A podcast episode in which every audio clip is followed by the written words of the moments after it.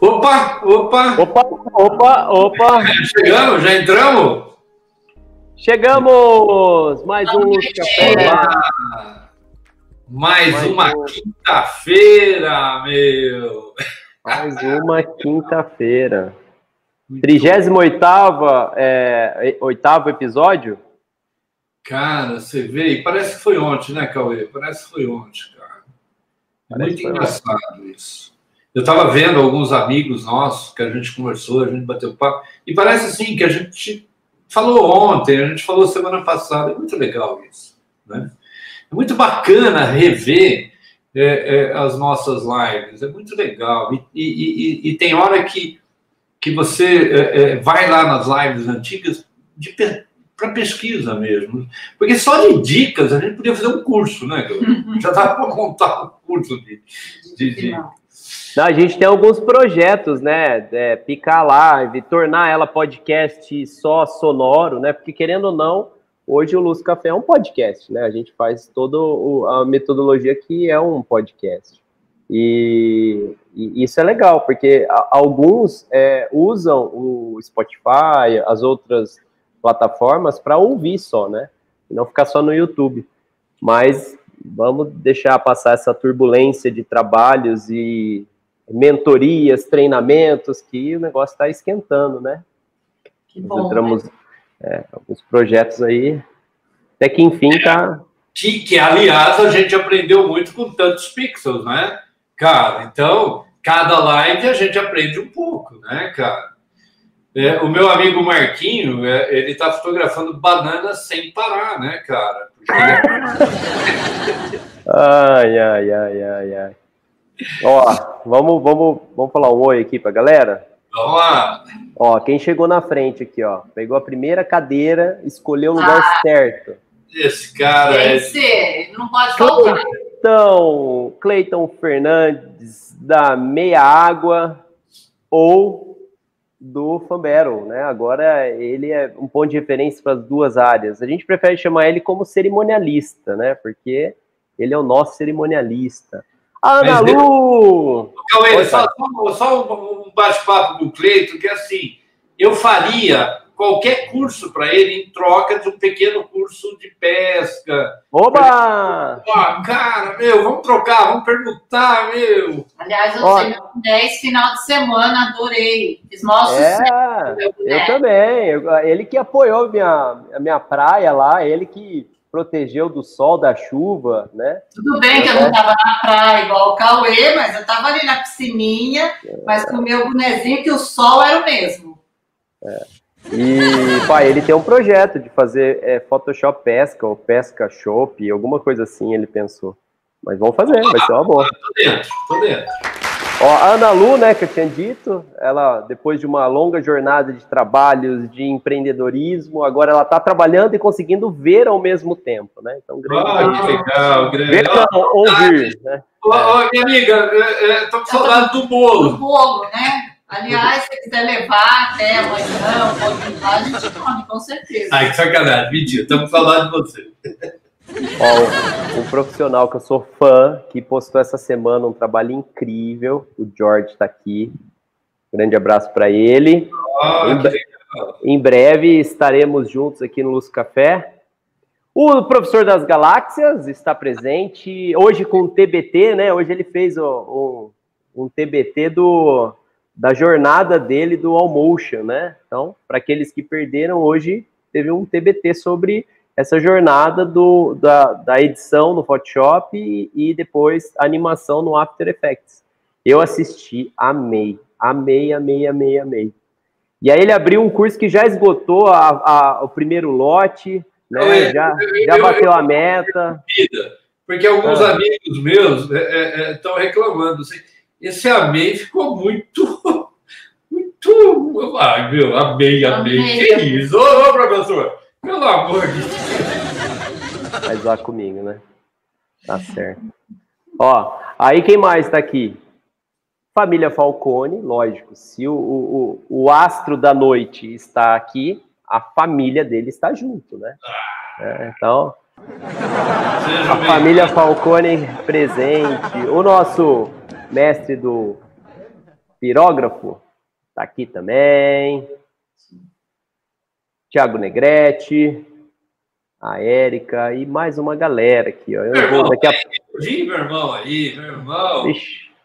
Eu Seu fiz irmão. o apartamento de cima dele ele não soube que eu tava lá. É. Pandemia é uma droga. Seu irmão, a Lívia, o nosso chefe, os ah, dois a... chefe, grande os, chefe. Os dois Alês. Ó, o Rodrigão de Magalhães aqui também. Ô, meu amigo, e aí, vamos disputar alguma coisa? Eu tô com uma vontade. Ah, é verdade, hein? Vai ter a Fanbattle dos fotógrafos. Em ah, breve, em breve. Alguém, cara. O Isaac tá aqui também. A galera toda, viu? Vixe, é, eu, vou, eu vou passando aqui mais a frente. Ó, o Gleiton, o, o Gleiton tá aqui também. Que legal. Ah. Tem uma galera. Eu vou, vou deixando para passar daqui a pouquinho. Ó, só pedindo para a turma, se vocês puderem curte, dá um likezinho para engajar a live. Se vocês puderem compartilhar, pega o link da live, da live mesmo, compartilha numa rede social, pode ser no WhatsApp, pode ser no Facebook, pode ser no Instagram, onde você quiser, compartilha a, essa live. E se vocês gostarem da dinâmica, vocês vão ver que nós temos 37 lives como essa, né? Um bate-papo interativo, atual, opiniões dos artistas envolvendo a área, né, pai? Sim, sim, mas é sempre né, um assunto puxa o outro e é uma coisa bastante interessante. As nossas lives, elas têm. É, é, se você perceber, você pode assistir ela individualmente, mas é muito legal porque ela tem uma continuação, né, Cauê? Meio espontânea. É muito legal isso. Exatamente. Oh, quem tá aqui também? O mestre das texturas, das impressões para a área. Ó, a gente podia convidar esse cara aqui para participar, hein? Caramba, já aproveita então. Já está convidado, então, só ele já, aceitar. Já foi, já foi feito o convite. É. Mas vamos nessa, vamos, vamos começar aí. Eu só quero é, é homenagear a avó Julinda, que partiu dessa vida ontem para hoje. Hoje eu fui no, no enterro dela, é, com muito é, sentimento de tristeza, mas ao mesmo tempo ela acabou descansando, né? Esses 93 anos de vida. E foi uma avó que eu escolhi. Né? Os felizes que a gente passou com ela, né, cara? Que era uma é. pessoa super alegre. Deu exemplo, né? Ela deu um grande exemplo de viver, né, cara? É uma pessoa que, que viveu, viveu e curtiu. E ela curtia a gente, cara. Quantos de vocês não foram curtidos por ela sem saber quem era ela? Porque ela é curtia é tudo do Grupo Luz. É, a avó Julinha estava em todos os posts do, do Facebook, ela estava lá. Né? Então, é mais que justo eu me despedir dela aqui, mandando um grande beijo, que ela chegue cheia de luz, cheia de familiares lá, lá no, no céu. Tá bom? Vamos lá. Compartilha aí, pai. Vamos lá? Então vamos lá, né? Então vamos lá, 38 Luz com Café, uma realização do Grupo Luz, um bate-papo semanal leve e eficiente para quem curte mais, lógico, né? Sempre com dicas e comentários, seja da Cris, do Léo, do Cauê, né? Onde a gente é, é, é dá sorteio. É incrível, né? Toda live a gente tem um sorteio. Não deixa de participar. E uma dica no final que é super importante. Usa o chat para comentar, isso ajuda a gente. E não se esqueçam, o Grupo Luz cada vez mais online. Gente, tá um barato. Nós estamos ali brigando todo dia para os nossos cursos online, que tá sensacional. Agora, quem já participou dessa live? Cara, olha a quantidade de amigos que a gente tem. É só amigo, cara. Sempre um bate-papo assim, muito de amigo. E quem a gente vai convidar, ou quem a gente já convidou e vai participar? Gente com quem a gente aprende, né? Gente com quem tem alguma coisa para colocar de novo para gente. E na verdade, Cauê, a entrevista de hoje, né? Vai ser com quem mesmo? Cara, eu tenho muito orgulho, muito orgulho de conhecer esse artista, é, mas eu vou, a gente vai começar a conversar daqui a pouco. Agora, eu também tenho orgulho de ter feito esse portfólio, é, esse vídeo né, do portfólio dele, porque o portfólio dele é mais um incrível que passa pelo Luz Café. Vamos lá?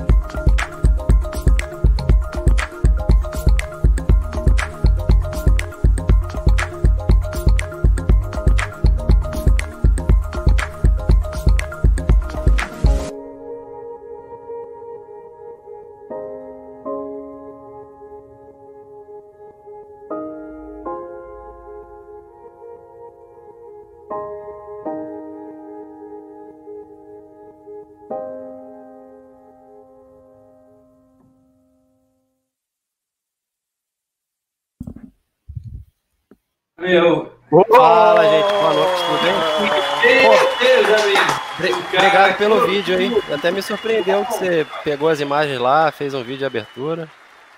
Nossa, até chorei, cara. Tô, tô emocionado. Fala sério. O que tá acontecendo? Eu chorei. Isso é foda. Legal, Pô, boa noite, gente. Obrigado aí pelo convite. É, passei a tarde estudando aqui para responder as perguntas do Léo. E espero que seja, esteja à altura aí do, do trabalho de vocês e do, enfim, de tudo que vocês têm feito aí. Tem que assistir mais as lives de vocês. Tem muita coisa boa aí que eu nem vi que olhando agora eu falei, caraca, tem que assistir essa live, tem que rever umas outras que eu já vi. E tomara que pensem o mesmo da nossa agora. Vamos nessa. Cara, é, é, é uma honra estar entrevistando você, é muito legal. Agora, eu, eu, eu, vou deixar esse papo de entrevista meio do lado, porque isso aqui é um bate-papo de bar, de boteco, né? Uma coisa entre amigos mesmo. eu já vai fazer. Eu tô com o vinho aqui em vez do café, então, para ser bar. Ótimo, legal. É, isso, é essa a ideia do uso com café. Boa. Bom, Legal, então eu queria né, convidar todo mundo a conhecer o Rafael Falcone. Cara, esse cara, esse cara é um cara, meu, ele é, ele tem um trabalho fantástico, né? E é um cara que eu aprendi a admirar demais. E eu gostaria de começar colocando, de começar colocando assim, né? Pô, a história dele, e acabei de comentar com ele, dos currículos todos que me mandaram, quando eu peço, assim, para conhecer um pouco mais do cara, esse foi o cara mais detalhista, que eu achei fantástico, mas é muita coisa. Não dá para falar tudo dele. Mas eu posso falar uma coisa que é super legal. Ele nasceu numa região de névoa e árvores. Cara, quem conhece o trabalho dele tem que entender que se ele não nascesse ali, ele não ia conseguir. Está é, no gene dele, né? Está tá alguma coisa que ele pegou de quando era quando ele era um rebento mesmo, que ele pegou aquela névoa, a árvore e está passando isso para hoje.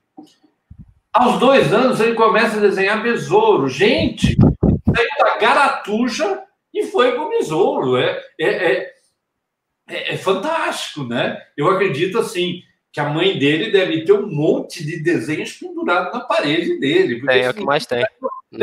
Já é eu, tenho, eu tenho que dizer não para ela não ficar pendurando os que eu não gosto.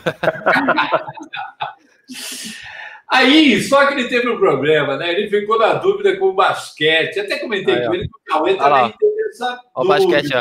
Essa é a camisa, tem mais de 15 anos. Ó.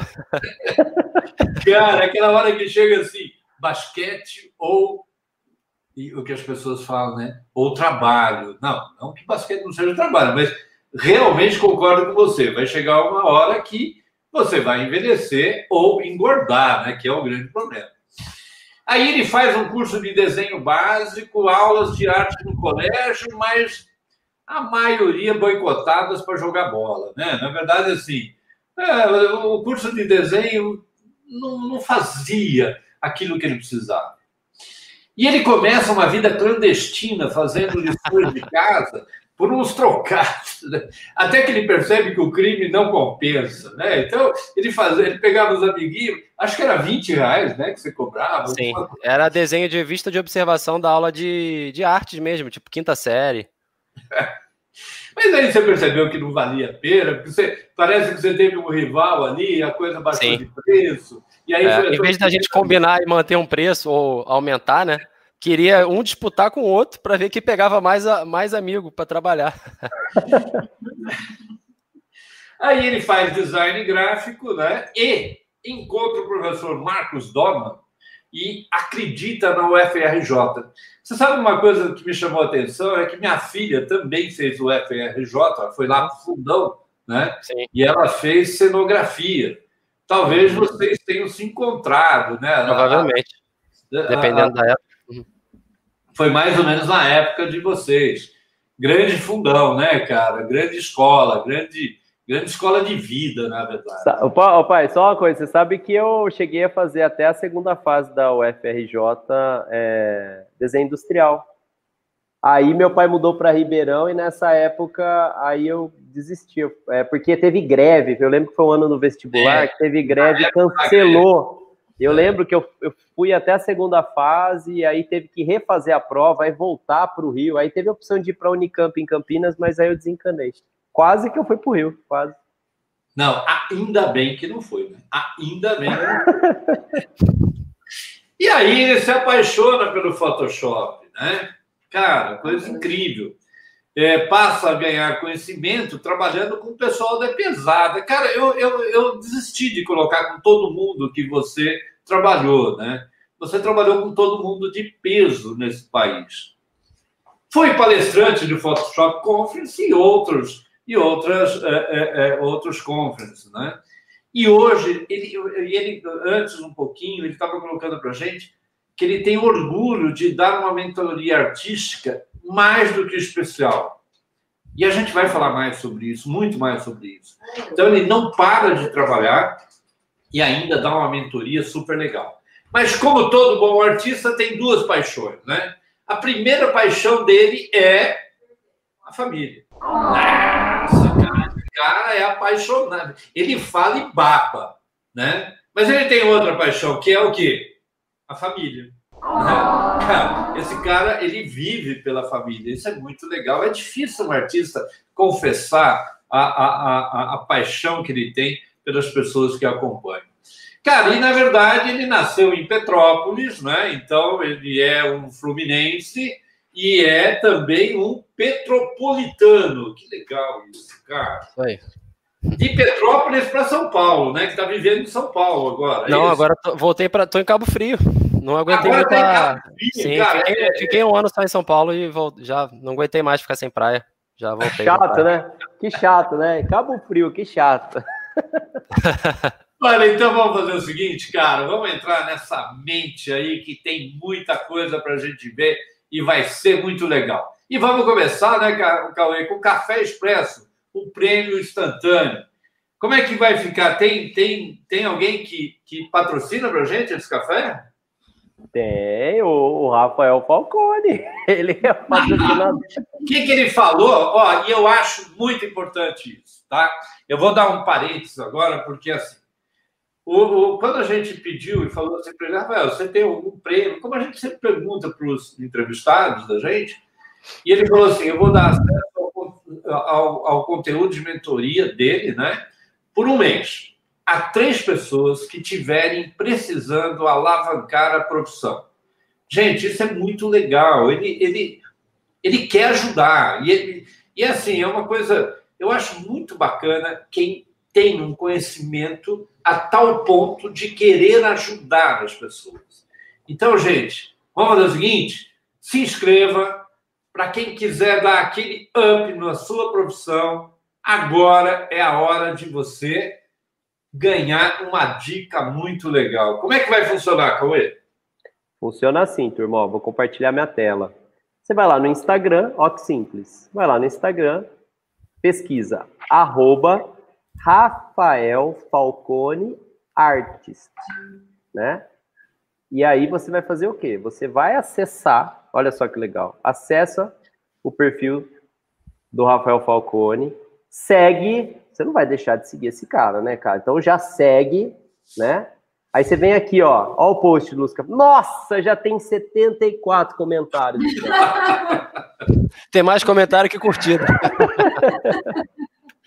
e aí o que, que você vai fazer? Você vai curtir, e aí você vem aqui e começa a fazer o quê? Super simples, ó. Arroba, convida um amigo, eu vou convidar meu amigo de sempre, que é o Carlos Gazeta.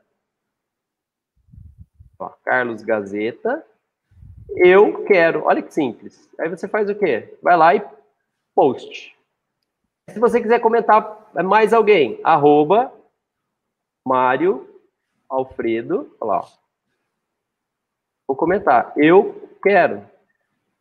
Quer dizer, quanto mais eu comentar, maior é a minha chance, porque a gente vai usar no finzinho da, da do nosso bate-papo o, o Insta sorteio, que ele tem a função de fazer o quê? Ele vai colher todos esses comentários e randomicamente ele vai eleger um ganhador. Nesse caso, três, né? Porque o Falcone foi top. Ele, ele vai presentear três. Um mês de mentoria, cara.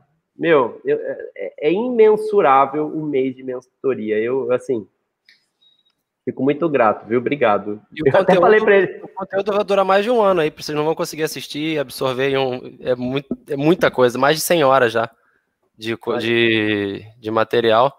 Bem, a não ser que não aguente mais ouvir minha voz e eu reclamando do, de não finalizar a imagem, eu prometo que vou acabar e demora mais 10 vídeos para terminar, mas é. tá lá. É só... Ó quem tá aqui, ó, ó, ó. A gente tem aqui um aluno seu, ó, o Caião. Sim. O tá Caio, aí, o Caio foi um, foi um, dos primeiros e, é, e tá até hoje aí na briga.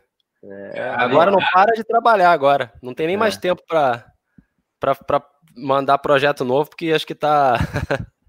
Olha a Lívia aqui também, ó. Mais um, esse aí. Melhor mentoria da vida. Então, ó, testemunhos aí, gente. Então, participe. Muito bem, muito bem, Cauê. Então, enquanto o pessoal se inscreve, né, vamos fazer o seguinte: Vamos para frente e vamos para a primeira pergunta, Falcone. Ah, vou abrir aqui minha, meu caderno de resposta. Estou estudando, gente. Mas, Cauê, tem um patrocinador para a primeira pergunta? Sim, Opa. a primeira pergunta é um oferecimento de, de, de, de, de, de, de. Cadê você?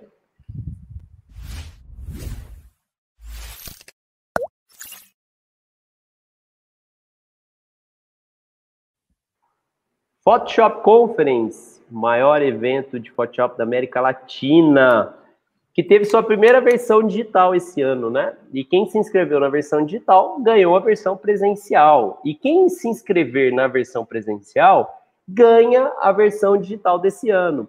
E um dos feras que palestrou, que deu um show lá, que na verdade foi nem palestra, foi uma aula, foi é, o nosso convidado aqui, ó. Ele arrasou lá, arrebentou, mostrou tudo que tinha que mostrar, que a gente ficou assim, meu Deus, Obrigado. que universo, que universo é, é assim, é, é, inspirador e dá vontade de trabalhar com, com, com, a sua área. É assim, é muito, muito legal e daqui a pouco a gente vai falar sobre isso. Só que para concluir o, o, o, anúncio né, do nosso parceiro, Photoshop Conference, que é o maior evento de Photoshop da América Latina, agora ele tem o ingresso digital. Então, se você não puder estar presencial no evento, existe o ingresso para o evento digital. Foi tão legal, foi, deu tanto certo, né? Foi um sucesso o feedback de quem participou, que o Ale aí acabou presenteando todo mundo. Agora a oportunidade de, de se assistir o, o Photoshop Conference digitalmente, né? Legal, né, pai? Nossa, que legal, que bacana. Então agora não tem desculpa mais para o cara não assistir, né, Cauê? Não tem jeito mais. Não tem mesmo. É. E olha, eu vou falar uma coisa, Falcone, isso você vai concordar comigo. O Alê, ele tem, e eu repito sempre isso, o Alê, ele tem uma capacidade, ele tem uma, um dom, né? um dom de agregar amigos. Né? Então, é, é, todo mundo que palestra ou que participa do Photoshop Conference é, se envolve tanto que todos nós ficamos assim, grandes amigos. Isso é uma coisa muito bacana que eu acho que é muito, muito do Alê, né, Cauê? Sim, Exato. eu também. Conheci ele pessoalmente lá, na, lá em São Paulo, né? Tomamos café, conversamos, e eu lembro que eu fiquei. Tudo bem, hoje eu fiquei de tarde aqui. Ontem eu fiz a minha biografia. Você falou da minha biografia, Léo? Eu quis fazer uma nova. Porque a minha biografia, eu já estava de saco cheio de algumas coisas que eu estava falando nela, repetitivo. Falei, ah, vou dar uma repaginada, vou deixar o negócio um pouco mais família para ter sentido com vocês e tudo que, que vocês também propõem, né? E aí foi, é legal porque você dá uma resgatada em algumas questões que estavam lá no passado. A minha biografia era muito só vender, vender meu site, vender meu trabalho, e às vezes você esquece um pouco de outras coisas que também fazem parte da sua vida pessoal, né? Não é só profissional. E aí, agora que eu estou migrando, né, um pouco mais para essa área de ensino, eu, né, que também é, é o que vocês falaram, né? tem que tem que ter essa questão da, de, de união e você tem que entender o, quais são as necessidades do aluno. E, então é um papo diferente. É diferente de só mostrar a vitória. Estou resgatando algumas derrotas e algumas coisas que foram ruins que eu não quero que aconteça com os outros. Então, até hoje a dica vai ser sobre isso, sobre alterações infinitas e como evitá-las. Isso aí, sair sem se machucar. eu achei muito legal é que tua família, você, você dá uma ênfase muito grande para a família, o que eu louvo, que eu acho muito legal. E, e, e, você colocou uma coisa que é bastante interessante, né? Tua família sempre te apoiou, ela sempre falou que você tinha jeito para a coisa. Né? Também com Sim. dois anos desenhando besouro, eu falei assim, cara, esse cara. É, tem uma, e pior que tem foto, eu não achei a foto, mas eu tenho uma foto sentado na escada lá com uma mochila pequenininha, com um estojo cheio de, de, de lápis e Diz a minha mãe que eu ia lá desenhar besouro, mas eu lembro dos desenhos, eu lembro de viver no jardim, fuçando coisa, e sempre gostei de, de da natureza. Coisa, né? que, que, legal, que bacana. Ok, mas então vamos começar, porque tem uma galera aí é, é super curioso para o nosso bate-papo de hoje, porque ele é muito, muito, muito legal, muito interessante, né? E eu vou começar lembrando, né? que é, é, é, a arte digital é uma coisa extremamente nova, né?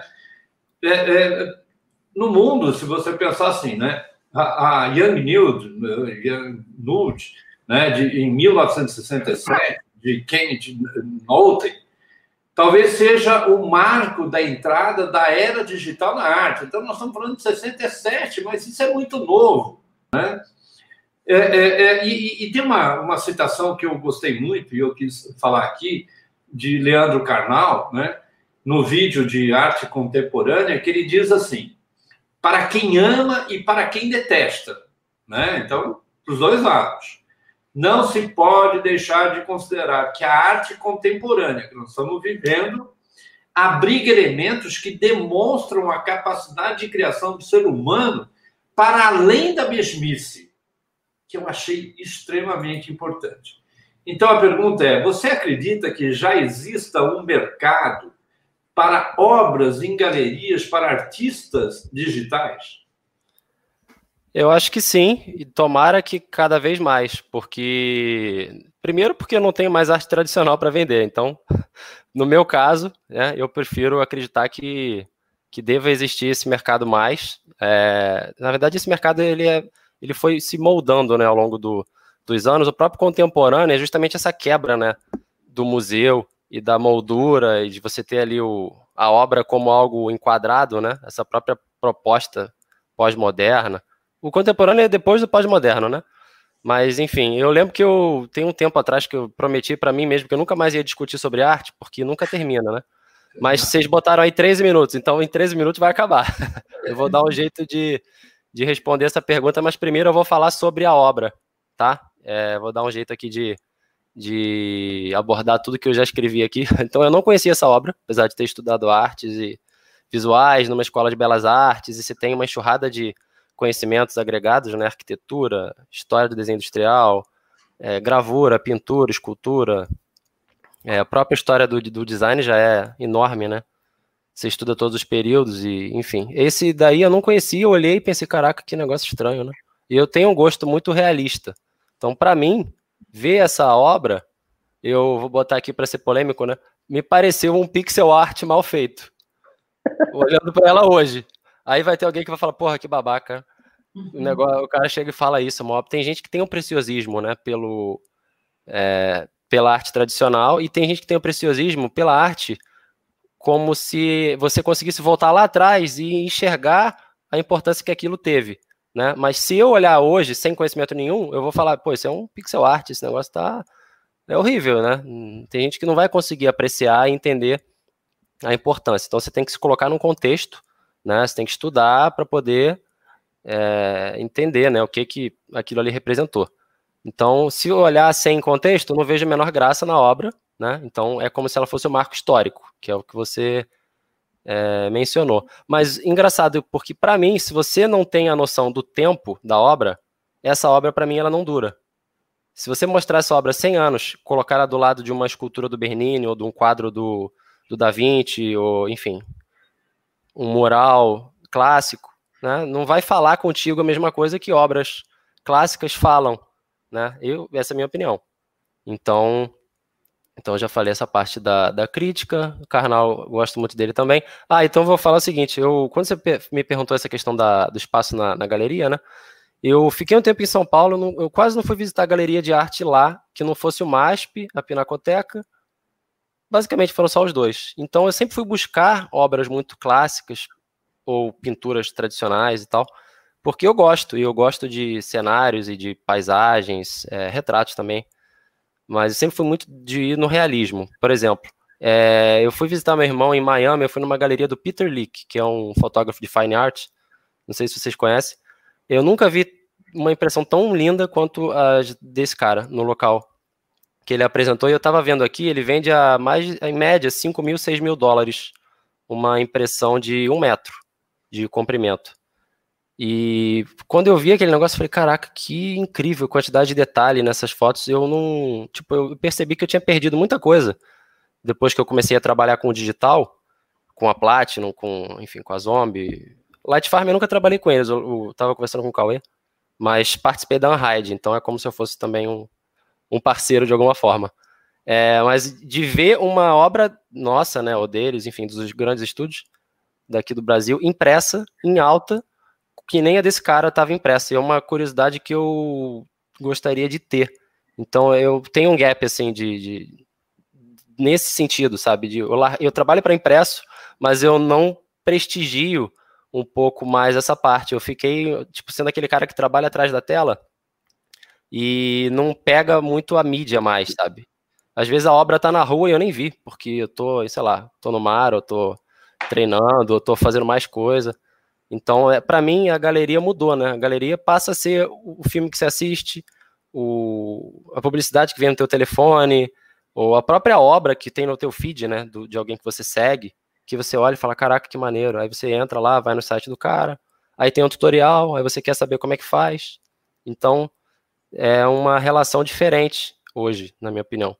Então, eu acho que tem espaço sim, só que ainda não tem o que poderia ter, né? Tem muito preciosismo ainda do, é, do passado, né, de você ter aquela obra única, eu acho que esse é um, esse é um ponto interessante, né? A obra tradicional, ela é feita com exclusividade, na maioria das vezes, né? Você tem, se você copia ou reproduz aquilo de alguma forma, ela perde o valor dela por conta da, da quantidade de reproduções. É tipo uma gravura vale menos do que uma pintura original, né? Então, uma, uma obra que a gente faça como arte digital, por mais que ela, muitas vezes, algumas, você olha e fala, caraca, pô, isso é uma obra de arte, né? Os clientes querem que a gente faça obra de arte. Mas é um, um projeto que tem várias mãos de várias pessoas e ele tem um fim específico comercial. Não é artes plásticas o que a gente faz, assim, no sentido, quem manipula imagens, né, de, com um fim específico é um trabalho comercial. mas a gente tem o apego de um artista. Essa é a parada. Então, é uma resposta muito difícil de, de dar, né? Falcone, sabe que na semana passada a gente entrevistou a, a Casa 4, é, Casa Sim, 4 Arte, né? E essas meninas, elas, elas são com uma proposta bastante interessante. E a, e a, e a pegada da, do nosso bate-papo é aquela briga de sempre, né? Que fotografia é uma arte menor. E é muito interessante que a arte digital ela, ela entrou, e, e, a minha pergunta entre obras em galerias para artistas digitais é, por exemplo, numa venda de uma obra, de um material que você faz, o cara pendurar numa parede da casa dele para um decorador, né, para um arquiteto. Porque, na verdade, a fotografia sempre foi paga, mas o, o Peter Leak, a, a, galeria do Peter Leak em Orlando, eu conheço, né, a gente foi lá.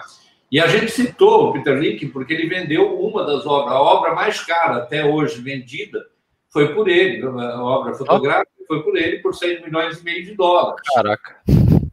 E aí, de repente, é, é, é, é muito engraçado, porque, e, e aí o, o, o, o, que ele, o canal fala sobre a, a, a, não fazer a mesmice, é muito interessante, porque os, os decoradores, os arquitetos, eles estão aceitando a obra digital com maior facilidade do que é, a, a fotografia. Então você vê obras, por exemplo, você vê, você entra numa galeria e você vê é, é, imagens sendo vendidas, produzidas pela arte digital, produzidas por um computador com a intenção da, da, da de, de, de, de, ser digital, né? Porque a, a, fotografia do Peter Leak, ela é digital. Se você pensar, na verdade, é, é, ele imprimiu de uma forma digital, mas não considerada é, uma arte digital. Então, eu acho que existe. Ah, entendi um... o que você quis dizer. É, é, chama de fine art, mas na verdade é fotografia digital impressa. É, é o que ele vende. Né? A gente não sabe qual manipulação teve naquilo. Foi muito bem impresso. Cheguei, a mandar, cheguei a mandar o currículo para ele depois que eu fui na exposição, nunca respondeu. Eu queria tipo, só retocar uma foto daquela para dizer que eu retoquei, tenho experiência e tal. Mas eu fiquei um tempão olhando para ver o que, que dava para perceber de retoque, de, de recorte. Dá para ver que tem alguma fusão, de pelo menos de céu com, com uma exposição para tentar pegar um detalhe aqui ou ali, mas é muito difícil. E é um negócio realmente de outro mundo a, a qualidade da impressão. mas, assim, em termos de criação, não tem criação que a gente faz, né? Que nem vocês fazem de imagens híbridas, né? Que é o papo de composição, né? Match painting, que seria, eu acho que é o que você está querendo dizer, né, Léo, de arte digital. É, não tem ali, é fotografia pura, né? Tipo, natureza mesmo, com a sua própria beleza e tal. Mas acho que tem mais. Eles se vendem como fine art justamente para tentar trazer aquele glamour da estética tradicional. E é isso aí, tá se valorizando. É o que a gente tem que fazer a mesma coisa, senão. Mas que bom que tá valorizando, né? Vira wallpaper, vira wallpaper só de, de desktop. É. O, é, eu, eu pude ir, antes de eu, de eu ir com meu pai, da gente ir lá para essa galeria dele em Orlando, eu fui com a Lê, bem no comecinho, até eu falei na live passada, na galeria dele em Las Vegas. E tinha um assistente dele que era brasileiro lá, né? Ele não estava lá, mas quem, quem estava cuidando, tá? Um assistente dele brasileiro. E naquela época a gente observou algumas coisas que são muito importantes, né? O artista ele tem esse zelo com tudo que ele produz, né? E é uma coisa que a gente falou já na live passada, é que a, a arte, né? Ela, ela não é pensada só no, no momento da concepção, né? É, você tem a pré-produção e a pós de qualquer coisa, né? Tem, tem até um, tem uma, uma, uma professora que eu gosto muito de falar da Lúcia Santaella, que ela tem um livro falando sobre os paradigmas da imagem, né, da, do processo de se produzir uma imagem. E, e, e quando a gente estava lá na galeria, é, o que nos chamou muita atenção é o zelo que ele tem com a pós-produção. Por exemplo, escolher o tipo de impressora com 12 cores, né, então pigmentos numa, num, num, num gamute maior, né, num range maior de, é, de cor, é, as luzes é, é, que ele escolheu, com a sua temperatura de cor, com a, su, a sua luminância, provocando uma sensação. Na galeria que você foi, provavelmente as paredes eram escuras, né? Para chamar mais atenção, para chamar mais atenção da obra. Então, assim, o artista ele ele tem esse zelo em todas essas áreas, né? E, e, e é o que você falou que engrandece, né? E, e, esse é o destaque quando a gente vê algo é, pensado, né? Não simplesmente é, uhum. digital. E essa palavra digital também tem uma questão, né? Que a gente estava falando. Olha lá, até o Ale falou, ele lembra muito desse dia e o, o trabalho dele é sensacional. E uma das coisas que a gente é, está vendo hoje, né, que é essa discussão que nós acabamos de, de, falar, assim, a imagem ela é feita no digital e ela torna analógica, né, ela é, ela é pigmentada. Uhum. E hoje, como a criptomoeda, nós também temos uma certificação é, que é o blockchain, que é usado na criptomoeda, que ela valida é, as artes digitais. Então, elas não podem ser é, é, copiadas, porque ela tem esse processo de, de certificação que é inviolável, como é a, a, o Bitcoin, por exemplo, né? É, então, isso é muito curioso, e isso está sendo uma inovação, porque é, a gente vai começar a valorizar muito artes digitais, porque agora ela passa a não ser mais é, copiada sem, sem, sem vestígio, né? Isso que é bem interessante. Bom saber, não tinha essa noção, não. Isso é uma questão que eu andei pensando ao longo de todos esses anos que eu trabalhei com manipulação usando banco de imagem e fotos de outros fotógrafos e você vende os, todos os direitos quando trabalha para um estúdio, né? E aí, como eu já trabalhei com muitos estúdios, eu monto meu portfólio, mas eu tenho é sempre aquele receio, né, de o que, que eu vou mostrar, se eu posso, se, se eu posso mostrar uma versão diferente da final, é, até onde eu posso ir no making off, é, tem muito, tem que ter muita é delicadeza, né? Cuidado com o ego e porque envolve o apego de quem trabalhou naquilo ali, né? Então você tem foto de banco de imagem de alguém que cedeu os direitos, né?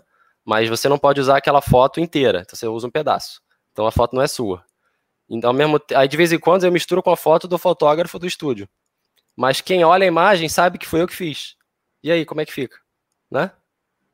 de quem é a autoria. Então todo mundo tem a mão ali no, naquela obra, de alguma forma, e mas a questão de direitos autorais, né?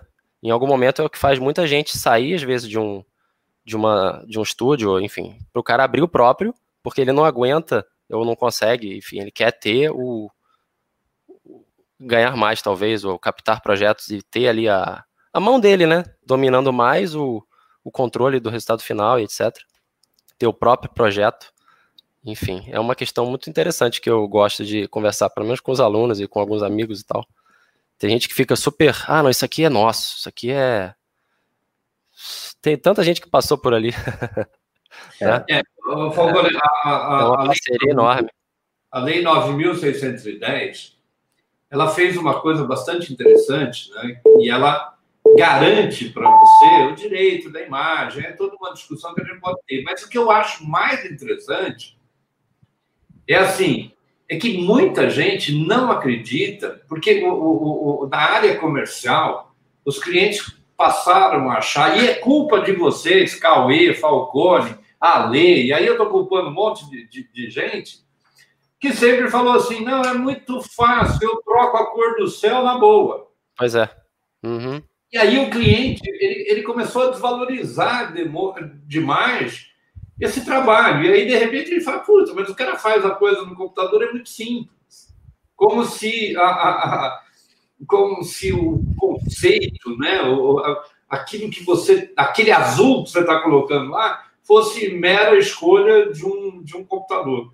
Então, o, o, o que eu debato nessa coisa artística é que isso falta uma conscientização é, é, é, do povo, quer dizer, isso é cultural, né? Eu acho que demora um pouco ainda, né? Uhum, sim, tem que doutrinar o cliente, né?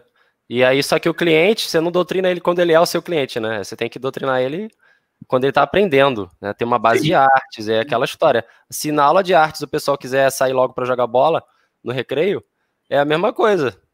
O cara lá na frente, ele vai simplesmente achar que é mole, que, foto, que é tudo super rápido, né? E realmente a culpa é um pouco de quem se vende barato e rápido e eu faço, deixa comigo. Deu pouco tempo que eu fui perceber que eu tinha que dar um basta também, começar a chegar e dizer, gente, chega, já deu.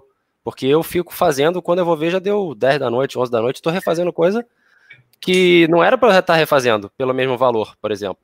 Então você começa a se impor e, e é para si mesmo, né? Você tem que dizer não para você para poder se convencer de que já deu e explicar pro cara, olha só, isso aí era para ter sido resolvido lá na fase inicial do layout, a gente já aprovou e, tem que saber falar, porque senão você passa de babaca ninguém mais vai querer trabalhar contigo. Então tem muita coisa. Nossa, eu, eu separei várias coisas aqui para falar que não vai dar tempo, mas eu separei os projetos. Tem até amanhã, por favor. Eu separei vários. Eu tinha separado um monte de projeto. Eu tinha separado uns projetos com clientes de fora. Um era um cliente inglês e um asiático. Esses aí dá para falar. Mas a diferença cultural é muito grande do indiano pro brasileiro, pro inglês. É gritante a diferença. Então tem as proximidades e tem umas questões que você sabe que um teve uma formação mais próxima é, de algo de artes e o outro não teve. O outro é super técnico e, e, um pouco bruto até na forma de lidar e de, por exemplo, a gente se vende muito como os indianos e os chineses em algumas partes.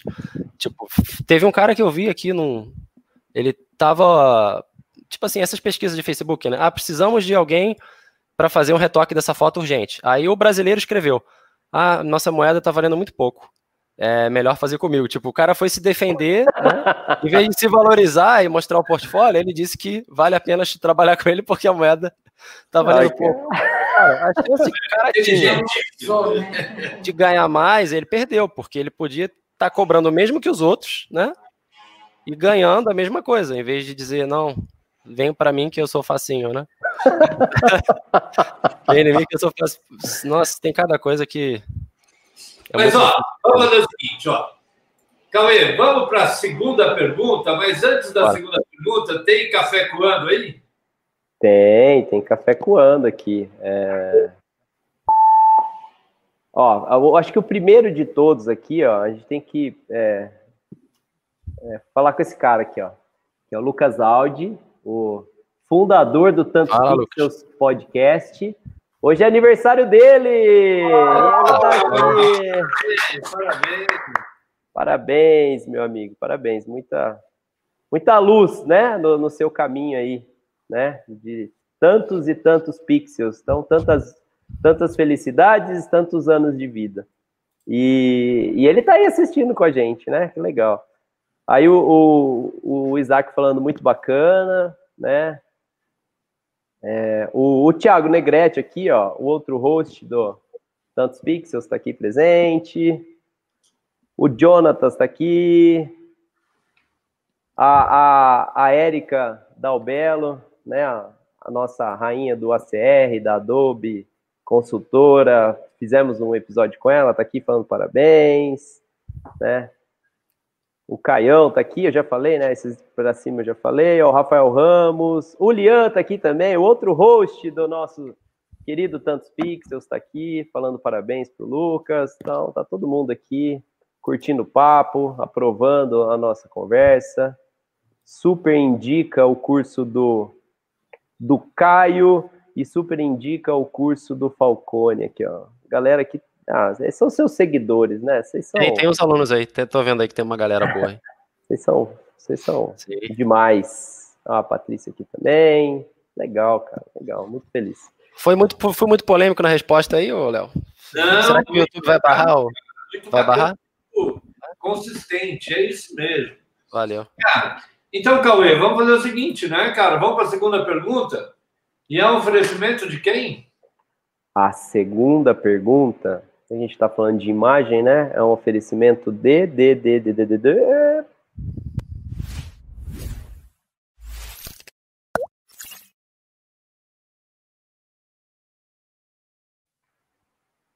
Da nossa querida parceira Fotografe Melhor, né? Se a gente está falando de imagem, está falando de fotografia, a gente está falando de arte, né? Vocês que é, consomem imagens não pode deixar de conhecer, assinar a versão digital, né, e tem a impressa da revista, a maior revista da América Latina de fotografia, né, a nossa parceira aqui, Fotografe Melhor, né, e tá rolando, né, um, um prêmio Fotografe 2021, para quem tiver intenção aí, ó, não deixe de participar, né, concurso aí super interessante e que acaba, né, é, reconhecendo os artistas, né. Certo, seu Léo? Nossa, e, e, e, fotógrafo melhor é o que eu sempre coloco, né? Não tem fotógrafo que não depende da fotógrafo melhor para se atualizar. É o nosso canal, né? É, o, é, o, é onde você busca as referências, busca o que está vindo aí. Legal. Então, para essa segunda pergunta, que eu acho que assim tá bem na tua veia, Falcone. Porque a, a, a primeira Max Payne, que foi feita em 1907 por Norman Dow, que é, é, aprimorou o desmoronamento do filme Missões da Califórnia, né? E, e foi pintadas em vidros, né? Então os caras é, é eles usavam pintar vidros e filmavam através do filme, do vidro, produzindo na película a sensação de, de, de horizonte, de, de, de, fundos, né? E essa técnica, né, de 1907, ela foi crescendo e, e, e, e na verdade, produziu grandes filmes, grandes cenários, né, tal como Ben-Hur, Os Pássaros, do, do Hitchcock, o lendário filme Mágico de Oz, é, é, que usaram técnicas, obviamente, para baratear né, aquele custo de grandes, grandes cenários, né, aonde eles faziam pinturas. É, é e hoje, lógico, né, é, nós temos sofisticadíssimos programas para a elaboração de cenários hiperrealistas e com muito, com, com muito mais velocidade. Mas uma coisa bastante interessante que eu, eu, eu, eu nunca, na verdade, eu acho que eu nunca mostrei para o Cauê isso, né? Mas o, o Cauê, para nascer, Falcone, uhum. eu trabalhei para o Maurício de Souza, para Maurício Produções, e, na verdade, eu fiz uma coisa meio contrária, mas meio, meio tudo a ver, né?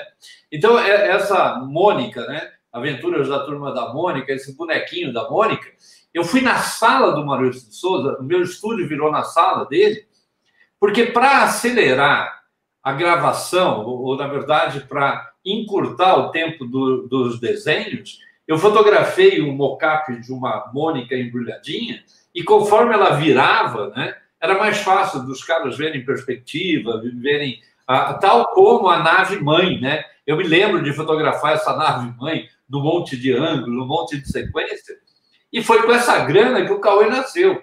Eu paguei o hospital do nascimento do Cauê em 1981, o dinheiro ganho para fotografando, na verdade, o que você hoje faz de uma forma diferente. E minha pergunta é: o conhecimento de quem faz o mate painting necessariamente precisa ser de um pintor ou de um fotógrafo? Então, é, primeiro eu vou falar sobre a técnica, né? Que era antigamente, até chegar nessa resposta aí. A, essa técnica que você falou de 1907, né? Que era quando era chamado de matte painting, porque matte vem de fosco, né? Vem de. É como se fosse o difuso, né? Aquela textura é, que você pode usar ela direto, que ela já está ali valendo, não tem transparência. Então é como se você pegasse aquela imagem e usasse ela já uma layer flat do Photoshop, né? Na linguagem mais é, crua, né? Para quem não entende exatamente. É como se fosse uma pintura mesmo. E aí eles compunham essa pintura com o cenário filmado. Então, para mim, isso é até melhor do que uma pintura por si só, né? Porque ela é uma pintura que ela é, ela tem que funcionar tanto para uma narrativa e tem que se sustentar como arte. Então eu gosto muito de Matte Paint por conta disso também.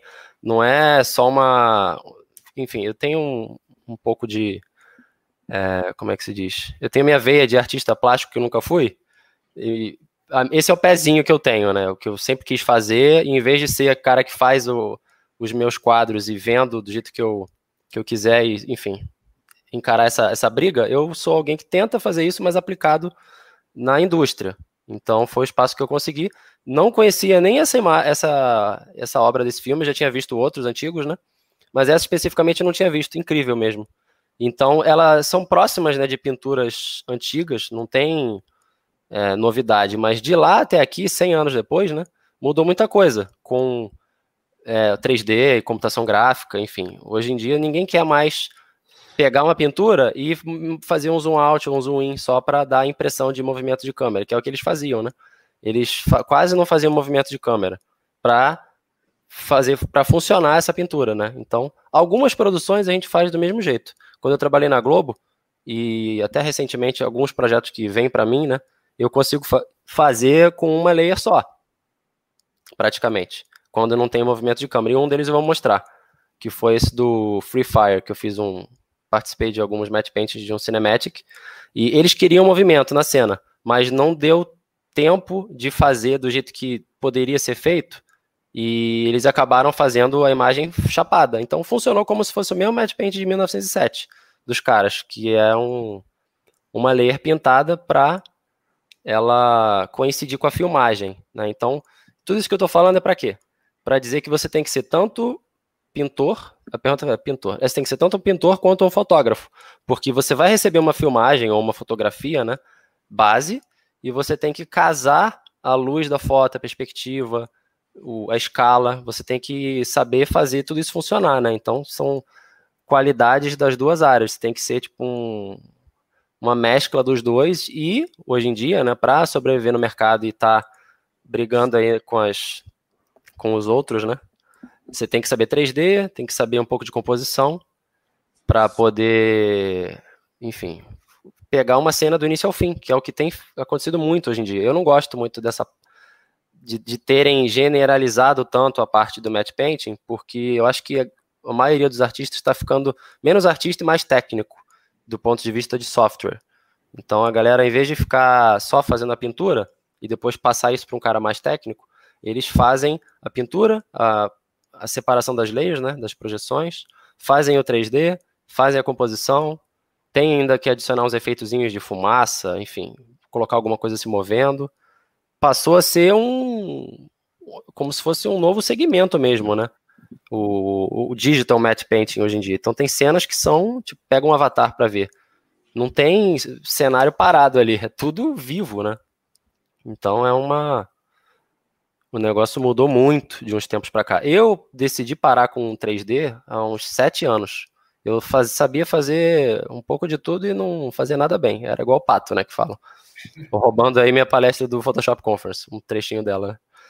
É pato ou, ou fera, né?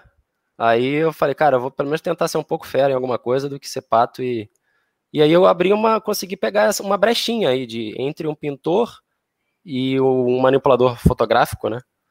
Então, a maior parte dos trabalhos que eu pego acabam sendo estilo, mesmo para vídeo ou para animação, games e tal. Eu sempre falo, ó, oh, gente, tem alguém para fazer aí o 3D, a composição.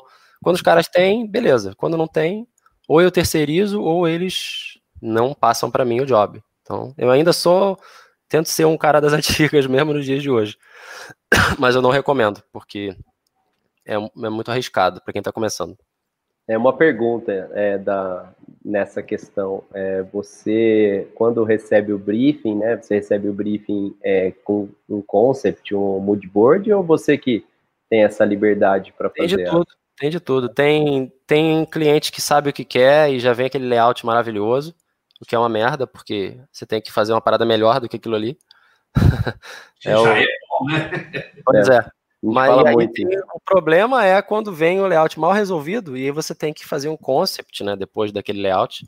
E só que o cara já vendeu o layout para o cliente que quer aquilo ali. Então você entra numa num problema grande, né? Que você quer o trabalho, porque precisa, né, pagar suas contas e o cliente quer aquele troço que está todo enferrujado. Então você vai ter que dar um jeito de, enfim, ou pular fora antes e eu acho que às vezes essa é uma boa solução ou então chegar e mostrar, ó, posso sugerir uma nova, um novo approach, né? E aí você mostra a tua versão e vê se o negócio caminha melhor. Às vezes acontece, às vezes não.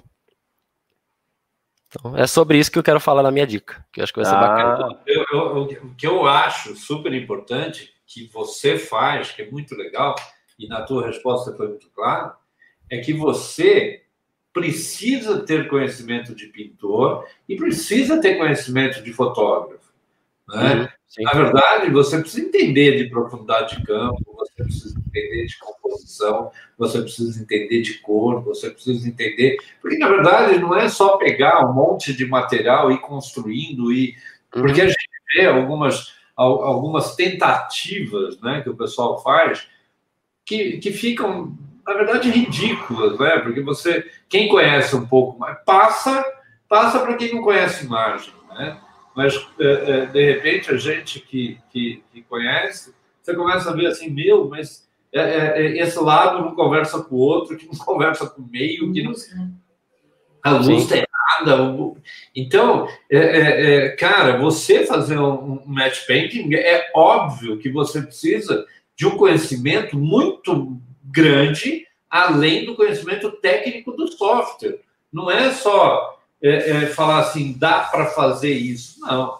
Eu acho que o cara tem que estudar muito sobre pintura, sobre fotografia, para ele conseguir fazer um trabalho é, é, razoável, não é? Sim, com certeza. É, porque o projeto, por exemplo, falando de filme, né? Porque Matte Painting originalmente vem de filme. E até essa é uma questão também que é muito importante ter, é, de como que esse termo tem sido usado, né? Dentro da área do, de, de, print, né? De publicidade. Tem muita gente que acha que qualquer montagem é Matte Painting. Tipo assim, pegou uma pessoa, botou no cenário, fala que é Matte Painting. Não é. Porque Matte Painting é o cenário que fica atrás daquela pessoa. Né? Se tem a pessoa, passa a ser uma composição, uma manipulação de imagem, uma imagem híbrida, enfim. Não é o match painting que era ali de antigamente. Então, mas direto eu recebo o projeto por SAR, que a pessoa no e-mail fala: Ah, temos o mate para você orçar. Aí, beleza, manda o layout aí. Aí quando vai ver, é um que visual, é uma imagem, sei lá, de uma campanha que você tem que retocar modelo, ambientar, é. ambientar 3D, não é só um, um background, né? Então, é, isso daí não, eu não tenho problema com isso, porque eu vou descobrir o que, que o cara quer, mas uh, alguns termos eles vão perdendo a definição original deles, né? Parece que vai. O brasileiro consegue moldar as coisas de um jeito meio louco, né? É, mas, mas é uma falta de conhecimento, porque o próprio termo, né, ele vem da, da sempre assim, eu não tenho capacidade ou não tenho capacidade física ou não tenho. Eu, eu, eu, me lembro de um filme que vocês não eram nem nascidos, né? não sei se. O Cauê tem algum velhinho assistindo a gente aí, senão eu fico falando. Ah, os seus amigos. Ah, Meus pais seus... também, com todo respeito. os seus amigos, o, o, os pais do, do, do, Falcone e a turma dos Tantos Pixels, né? Que eles acabaram de lançar um podcast é, da, de ser mais velhos. só tem velho aqui hoje, só tem velho. Mas é, nós tínhamos o filme O Zorro, né? O filme do Zorro com o Garcia, né? Com o Sargento Garcia, que você precisava produzir cenas à noite. O Zorro saía à noite também, mas como que você vai mostrar o Zorro no cavalo dele, né? Tipo à noite, é, é, num cenário enorme é, como é que você vai iluminar aquilo? Não tinha jeito. Então você usava filtros, aí tinha Noite Americana que você usava. Aliás, até é, é, agora me fugiu o, o, nome, mas um filme agora, há pouco tempo, foi utilizado o Noite Americana é, é, também para baratear custo, porque a impossibilidade né, de uhum. você fazer algumas coisas é que vem o match painting, ou seja, é fundo, não pode ser a obra principal, quer dizer, senão não faz sentido nem o termo. Né? Mas isso é uma coisa assim que eu admiro e eu fico babando. Às vezes eu assisto três ou quatro vezes a mesma cena para ver assim, meu, aonde que está o ponto de ligação? Onde é que tá emenda, né? É perceber como que os caras fizeram. Isso em algumas obras são fantásticos. Sim, essa galera das antigas eu acho melhor do que de você ver o limite que eles tinham, né? Que hoje você não tem praticamente limite técnico para algumas coisas. Tem certas, certas histórias, né? Se disser, ah, tem, a gente vai querer explodir o mundo. Ah, dá para fazer. Quanto é que vai custar? Tipo, sei lá, 200 milhões, mas faz. Né? Um Avatar, quando eu fui ver no cinema, por exemplo, Senhor dos Anéis, eu falei, aí eu decidi, cara, é isso que eu quero fazer da vida. É aquelas cenas lá de transição. Eu queria fazer isso, establishing shot de filme épico. E aí eu comecei a migrar para isso. Na, na época que eu estava na Globo, que eu fazia animação, tinha fazia de tudo, até tracking de câmera, composição, caricatura, tudo. Tudo que tinha eu fazia, mas quando pintava o matte painting eu já brilhava o olho e falava, pô, eu tenho que fazer mais isso. Mas não tinha tanto para fazer. Aí a, a, justificativa que eu fui dar para o meu gerente quando fui pedir aumento é, era foi justamente o que o Léo falou, essa vou ter que convencer o cara de que o que eu faço é para eles economizarem dinheiro. Então me paga mais para justificar vocês estarem né, ganhando mais dinheiro ou economizando grana. E era exatamente isso, é o que todo mundo fala, né? Quando vai defender a área, é isso aí, não tem como você filmar as coisas, então você tem que produzir isso de uma forma que seja mais barato e mais interessante, né? Então hoje eu acho que o dilema não é nem o custo, é como é que fica melhor. Se é com 3D, se é com foto, se é com matte painting, se é com, enfim, com pintura, vai depender da narrativa, né?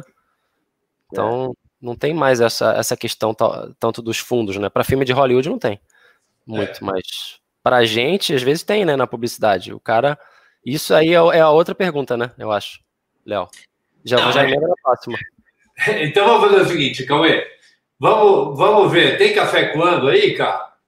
Tem, mas antes eu queria dar uma, uma palavrinha também, que eu, é, eu acho importante é, a gente entender é, essas diferenças, é, porque é, tanto o match paint, fusão, é, montagem, imagem híbrida, porque são raciocínios diferentes que de alguma forma, é, vai otimizar, como você disse, vai engrandecer ou solucionar problemas, né? Então, é, a, eu acho importante, eu, eu discuto muito isso, eu, eu gosto muito de, de deixar claro para os alunos, para quem nos escuta, é, que a gente precisa saber o porquê desses nomes. Né? Não, não é generalizado, não, é, não são as mesmas coisas. Né? Então, o matte painting é uma, é uma técnica muito importante ela depende de um conhecimento físico, né? A, a, perspectiva, a ótica ali, acho que não vem só da arte, também não vem só do software. Você tem que, como o, o, o Falcone ele tem, ele tem um conhecimento de movimento de câmera, né? Ele consegue ver o paralaxe, ele consegue saber se Sim, o que ele vai fazer. Planejar a cena de acordo com o movimento da câmera também. Então, então você tem que reconstruir é, no vídeo é diferente do, do match paint da, do estilo, né? No match paint do estilo, você cobrir tudo bonitinho ali e não tiver emenda, beleza. Porém, os diretores de arte também adoram fazer o, o movimento de câmera inverso, né? Eles fazem o movimento de câmera mexendo as layers. Arrasta uma para cá, outra para lá. De vez em quando eles querem testar alguma coisa, depois de que você envia o arquivo. Então você já tem que pensar antecipando isso aí um pouquinho. Tipo, ah, já que o cara vai talvez testar o um negócio, eu já vou reconstruindo tudo como se fosse para filme. Que é. é também um saco, mas vale a pena fazer dessa mesma forma mas é um conhecimento que complementa, né? A pintura, a foto, enfim.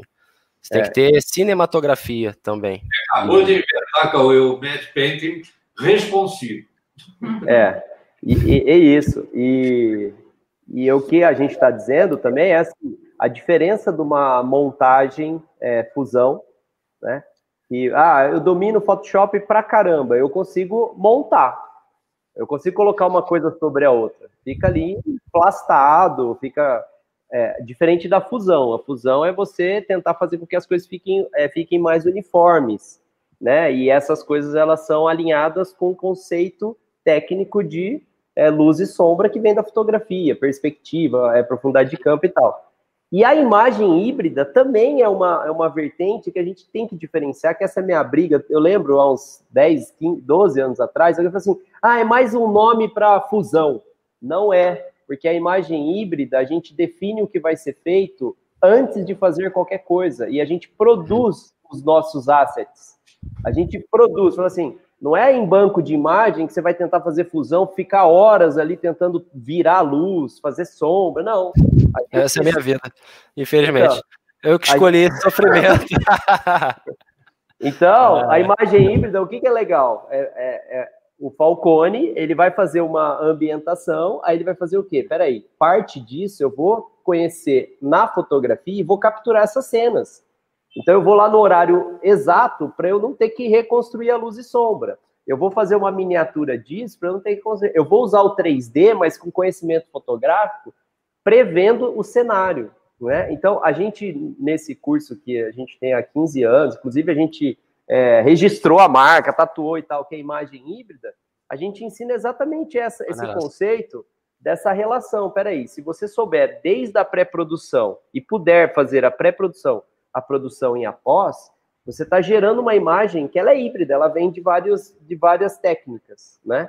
Diferente de uma fusão, por exemplo, que você já tem tudo ali engessado. Você tem um banco de imagem, vai ter que desenhar alguma coisa, mas você não consegue produzir. E diferente do, do matte painting, que o matte painting, além de ter essa vertente da fusão, que é super complexa, é onde eu, eu, a gente começou a discutir nesse momento, que é o quê? se você não tiver a técnica de deixar as camadas pensadas nos movimentos de câmera, é, não faz sentido. Então, não adianta você achar que você domina o Photoshop e que você vai fazer matte painting. Não adianta. Você precisa dominar também movimento de câmera, plano de câmera, assim por diante. Sim. Então, era isso que eu queria posicionar na nossa conversa. Legal, legal. E o Café Coando tem sim, ó. Por isso que o Falcone é conhecido como um bruxo do Matt Paint. É, porque ele faz milagre, ele faz dia virar noite. É... Faço não, eu tenho que quebrar esse conceito aí. milagre é muito mais caro. Isso aí nem valor não tem, não inventaram, né? Milagre lida com coisas ele, que a gente não consegue nem pagar, né? Ele torna a primavera outono, ele torna o verão inverno, ele faz é, nevar. Isso a gente faz só na imagem. É, Isso é, é bacana também, mais uma vertente interessante do, do Matte Painting, tanto a dia para noite, né? É, e, e, mudar a estação, né? Você também reconstruir momentos históricos, é outra filmes de época, né? E tal. É uma pesquisa, nossa, isso aí a Globo adora. E Muito tem um, interessante. E tem um, tem um, a gente tem um espectador aqui é, internacional lá, direto da é, Apple. Sim, foi ele que começou com essa história do bruxo no podcast é. dele. Agora ele Aí quer royalties. Então, ó, Davi, o Davi Albuquerque, pode Ó, o Todd Burn aí. Ó, já passa a conta, Hugão. ai, ai, mas é isso, pai. É live bem esclarecedora, o Gleiton dizendo. E da dica vai ser mais, hein? Na é. dica vai ter uma imagem que eu fiz pro Asus, aquele Zenfone Zoom, e acho que foi uma das mais bizarras que eu já fiz. Eu falei, ah, vou ter que puxar essa imagem para mostrar pro pessoal quantidade de camada e versões que mudaram. É um planetinha que eu fiz. Legal. Então vamos fazer o seguinte. Vamos para a terceira pergunta, então, Bora. E é o oferecimento de quem? Terceira pergunta. Terceira pergunta é o oferecimento de.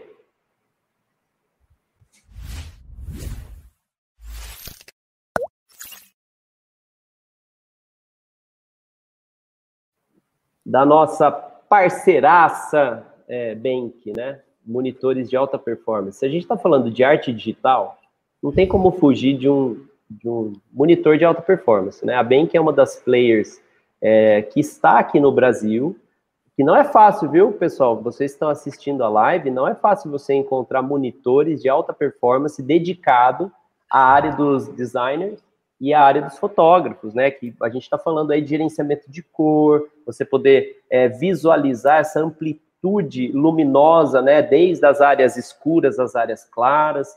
A bem que ela tem uma tecnologia super legal, que ela projeta o HDR, que ela projeta é, luminosidades baixas para cenas que são muito claras, luminosidades escuras para cenas que são muito claras, né? Então isso é muito legal. A bem que tem esses esses modos para que você possa fazer esses, essas checagens. E aqueles que dominam 3D, a Bank também tem um, um modo, né, nesses monitores de alta performance, para que você aumente o contraste nas vértices, né, nos, nas edges do, da, da modelagem, você consiga, né, tanto o, a, a vértice, as edges, você consiga enxergar. É, é a mesma coisa que você está fazendo, mexendo no Illustrator, fazendo um path no Photoshop, e você precisa enxergar as linhas, né? Então ela tem uma, um modo que facilita esse alto contraste. Muito legal, muito legal. Tem uma imagem que a gente fez no Photoshop Conference, que foi até o review que eu fiz desse monitor, e eu estava mostrando a cena que a gente fez em 3D, e nessa cena a, as linhas, né, as edges são muito mais claras. Assista, tá? Se vocês precisarem é, review Bank PD3200Q. Eu, eu, eu, apresentei todas as, te, as tecnologias que a Bank desenvolveu para o monitor para a área do design, que ajuda muito, né? E para a área do fine art, a gente tem os monitores que representam um espaço de cor muito mais rico, que é o Adobe RGB, né? Ela atende um espaço é, cromático e luminoso e você pode reproduzir essas cores que a gente estava falando do, do Peter Leak, né? Você enxerga cores que podem ser reproduzidas com mais é, é, é vida, né? Vibração e tal. Então é ela que oferece, né, pai? e o que eu sempre falo, Cauê, o que, que é? Bem que eu quero, né? É, bem que eu quero também. Se quiserem mandar um, fazer um patrocínio, uma parceria aí, galera da Bank, também tô querendo mais um monitor, botar quatro aqui. Fazer Olha um... lá, cara. Bora. Ó, quem comprou, quem comprou e ficou encantado, quem comprou e ficou encantado é o Gão. O Gão comprou, é ele ficou Aí. encantado. Ele falou monitor top. Só usei uma vez. Normalmente é ou Dell ou Apple, mas já vi, realmente é, é de outro mundo o negócio. É, você é. se apaixona, inclusive custo-benefício, né, Cauê? Que é muito legal. O Falcone, eu tinha um, um, um, eu tenho um EISO, tá com meu pai agora. Eu fui para bem, eu preferi. É mesmo? É, é, preferi. Caramba. É, eu quando trabalhei na Globo era EISO, né, o de a saída do, da composição, se eu não me engano. Sim, tinha um só dentro dessa linha dos compositores. A galera do Matte Painting, da ilustração, usava Cintiq ou um monitor chinfrim, um LG, algum outro assim, tipo, de segundo monitor, né? Mas a Cintiq, ela não tem, nem chega perto desses monitores top. Então eu tinha que fazer o Matte Painting do jeito que eu tava vendo ali, né? Aí eu exportava pro, pro ASO para ver como é que ia ser a saída da comp, e aí eu refazia baseado no, no que estava saindo lá. Então você tem que. Isso daí era um saco, né? Então imagina, você trabalhar com um monitor que não está com a calibragem mais, mais correta, é retrabalho o tempo todo. Não, imagina, aí sai uma cena lá, uma, um detalhinho que você não viu no monitor, saiu no, no vídeo Direto. depois, né? Então, isso é ruim mesmo. Ok, Falcone, então vamos lá para uma pergunta que é complexa, cara, porque nós tivemos uma mudança de comportamento na publicidade, e isso é evidente nesses últimos anos, né? Então, nós tivemos mudança em agências publicitárias, tivemos mudança no comportamento do marketing, do, do, tudo mudou. O investimento em imagens desceu assustadoramente. O cliente sempre pensa assim, cara, mas eu vou passar o dedo por cima, eu vou ficar vendo a imagem três segundos. Tanto de fotografia como filme. Né? As, a, as grandes produtoras estão desesperadas porque tem gente fazendo filme publicitário com celular.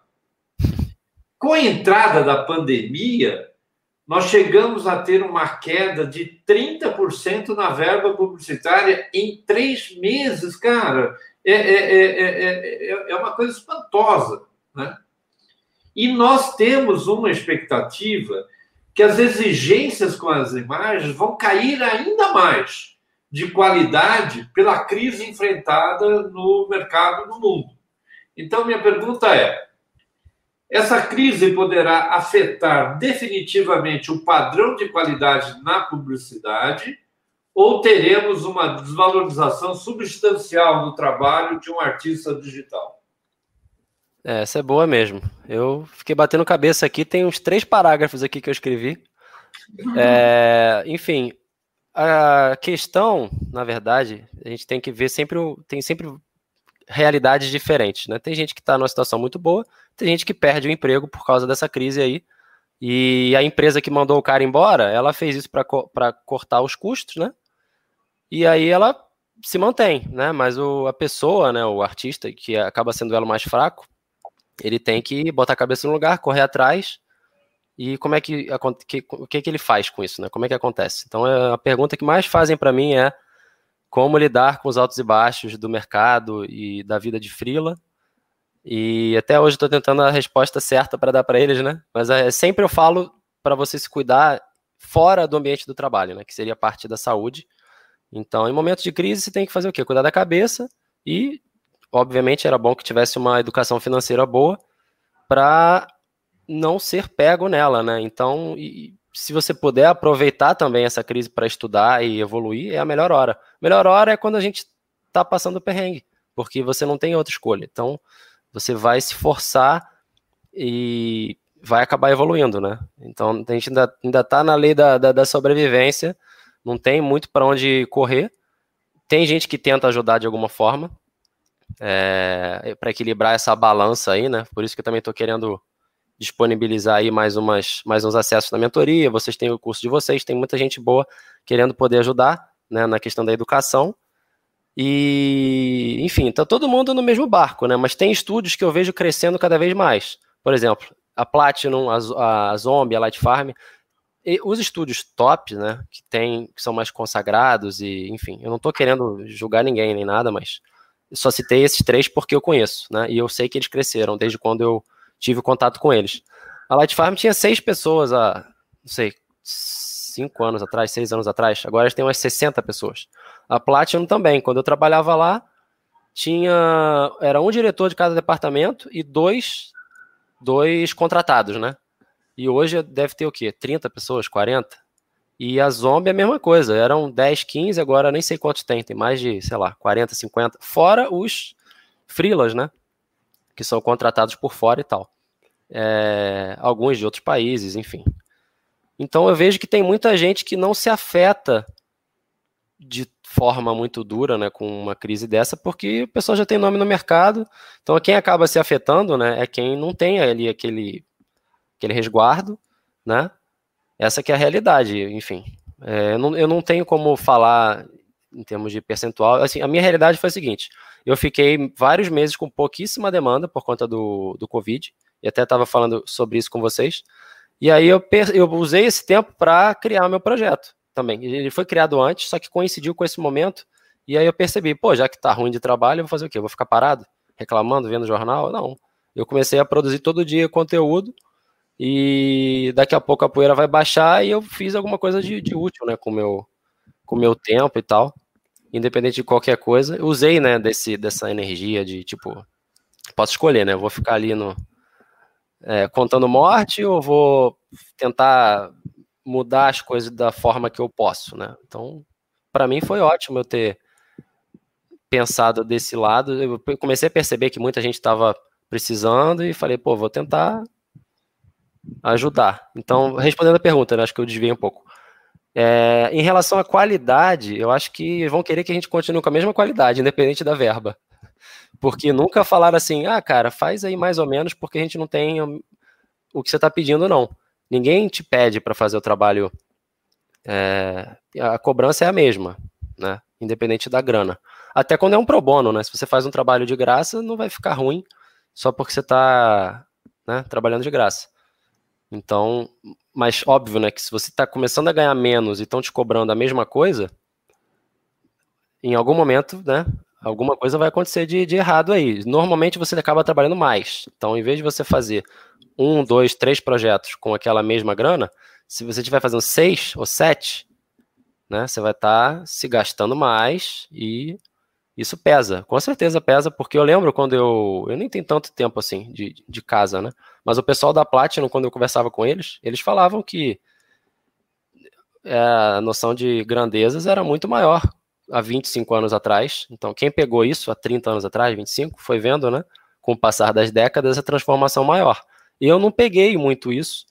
Eu tô há pouco tempo. Então, o que eu sinto é mais essa questão que a gente estava falando antes, né, que eu tentei emendar nessa pergunta, que é a falta do conhecimento artístico dos clientes e muito, algumas vezes, né, é, da diretoria, né, de, de, agências e enfim, e indecisão, né, porque tem gente que sabe ali o que quer, só que durante o processo quer testar muita coisa e acha que é fácil, sabe? Às vezes o cara sabe fazer também, ele sabe que ele consegue fazer rápido. Então ele quer que você esteja sempre disponível e disponível para ficar alterando tudo o tempo todo. Só que não é assim que a banda toca. Eu recentemente eu fiz um dois projetos aí que eu estava comentando com, com a minha mulher e com os alunos que o projeto começou super bem, aí você fica super animado, né? Pô, portfólio vai ficar irado. E aí o prazo estourou e as alterações começaram a vir, tipo, só destruindo a qualidade do projeto. E óbvio que eu não vou citar nomes, mas a realidade é essa, acontece. E aí você tem que simplesmente acatar os pedidos e fazer para entregar, receber o seu e ou seja, a qualidade despencou, né? E muitas vezes não vão querer te pagar pela refação, você fica naquela aquela berlinda, né? O que, que você faz? Cobra mais ou enfim, simplesmente aceita e vai fazendo. Aconteceu realmente alguma coisa muito, mas não foi de agora isso daí. Tem acontecido já de bastante tempo alguns pedidos assim completamente insanos. De depois de um mês trabalhando na imagem, o cara quer voltar numa, numa versão que você mandou há um mês atrás. Então você tem que ter o arquivo salvo e a capacidade de voltar no tempo. Você não é só dar o Ctrl Z, né? Você tem que pegar um arquivo antigão e manter a mesma qualidade do que você tem no atual, sabe? Não é nem imagem híbrida, é o tipo Frankenstein É, tem ficado, tem, eu tenho passado por algumas coisas muito complicadas que até me desanimam de continuar realmente em alguns momentos com alguns clientes. E... Mas eu percebi que não tem muito para onde correr, não. É por isso que eu abro minha frente para vários mercados, né? Hoje em dia eu faço concept para game, eu faço match paint para filme, né, pós-produção para publicidade, ilustração quando tem, eu gosto de fazer, e estou entrando na parte do ensino para ver se eu consigo ajudar também a, a, fazer com que as pessoas entendam né, o limite do artista e como eles podem tentar conversar com quem está liderando né, o projeto para explicar, olha só, isso aqui vai levar uma semana, né? Você não pode querer isso de hoje para amanhã porque vai ficar horrível, né? Como você vai falar isso para alguém? Então, oh. Você sabe que o, o, o nosso treinamento, né? A gente tem o, os nossos cursos já há quanto tempo? Há 18, 19 anos, mais ou menos, né? E ele e, e os nossos treinamentos, porque assim, é, isso é uma coisa que é até legal, né? Todo fotógrafo, todo artista, quando você tem uma maré baixa, você começa a dar aula, né? Então, meu pai sempre deu aula, eu sempre dei aula sem profissionalizar, sem ter uma escola, né? Que nem aqui onde eu tô, são 15 é, computadores e tal, né? É, então a gente faz isso. Agora com o digital, é, é, a estrutura é, mudou o jeito, mas é a mesma coisa, né? Você tem que ter é, matrícula, você tem que é, você tem que cadastrar os alunos, saber o histórico deles e tal. Mas tem uma coisa curiosa que assim, quando a gente falou assim, a gente vai ensinar e, e profissionalizou o ensino, a, a, nossa intenção foi exatamente igual à sua, que era o quê? É, o, o, diretor de arte, o, o atendimento, o art buyer, ele contratava o nosso trabalho e ele botava o preço, o tempo e as exigências é, sem entender o que a gente faz, né? E aí a gente começou a, a, tentar explicar o que era e é difícil a aceitação, né, do mercado, né? Porque eu imagino o seu trabalho, quando você pega um trabalho para fazer é, de ambientação, né, do painting e tal, quanto tempo você demora, cara? Pois é. é. Então, tem, vou dar um exemplo. Eu peguei um projeto recentemente de oito imagens para fazer. E não eram oito imagens relativamente simples, com a perspectiva certinha. Eram imagens que tinham que formar uma garrafa com prédios em volta. Então, qual é a perspectiva desse negócio? E outra, tinha que ser para animação também. Então, além de ser para impresso, eu tive que preparar um arquivo separado só para animarem. Então, esse projeto era para durar um mês, durou, sei lá quanto, dois meses e meio. Então, então é, fica é difícil, porque às vezes o cara quer que volte naquela primeira versão que você já, já tá. Nem sabe mais onde tá. Você tem que assinar um Google Drive porque não tem mais HD em casa. e aí, como e é que já não aguenta explica? mais olhar. Pois é, sim. Porque para é eles, ele tem o JPEG lá salvo. Na, na, minha cabeça, eles devem estar tá pensando assim: eles pegam o JPEG, olham. Às vezes o cara faz uma fusão do, de um preview com outro. Só que para você alterar alguma coisa de, uma imagem para outra, você tem um stack de camadas ali enorme. Então, se você não se organizar já sabendo que esse tipo de coisa vai acontecer, cara, é impossível. Por isso que tem amigo meu, às vezes o cara desiste da área, fala, cara, que isso, vem, vamos trabalhar junto. Tem gente que não aguenta. Esse, para mim, é o pior problema, é a pressão, que tem muita gente que não aguenta e ficar naquele projeto tomando chicotado o tempo todo. é, você já tá no prejuízo, cara. Você já tá no prejuízo. Sai. E, ó, Falcone, uma. O negócio não sai. Uma, uma dica que a gente caiu a ficha só depois de muito tempo é que, assim, cara, você tem que abrir curso é pro, pro atendimento. é pro artista. É, é. Sim. É pro. É, é pro. O campo estraga o, é. processo. Muitas vezes acontece da pessoa. A pessoa quer ajudar, às vezes ela não sabe como, então você tem que mostrar para ela. É, Nossa. Por isso que eu gosto de participar às vezes de reunião com, com todo mundo, porque eu vejo na reação da pessoa se ela está entendendo se não está. É, às vezes você consegue captar alguma coisa que é mais do que e-mail, sabe? Eu adoro participar de, de reunião, que eu faço a pergunta e tem vezes que o cara te manda um e-mail que você lê e fala assim, caraca, que filho da puta, o cara tá pedindo esse negócio agora. E aí você se sente na obrigação de fazer, mas não teve tempo de conversar, ou às vezes o fuso horário é outro, sei lá. Ruídos de comunicação, o ideal também é a gente tentar é, entender como evitá-los, né? É, no, no estúdio é, aconteceu uma coisa contrária também, que era assim, né? É, tinha que fazer reunião com, com a pré-produção primeiro, né? E às vezes eu pegava um trabalho para fazer, mas é, a pré-produção precisava entender a parte dela, né? Então é muito complicado. O ideal seria assim, né? Quem trabalha, né, da pré-produção, fotografia e pós-produção, como você uhum. participa, você tem que estar junto, Sim. né? O time todo tem que estar ali para não ter esse ruído, né? Que Sim. é um trabalho.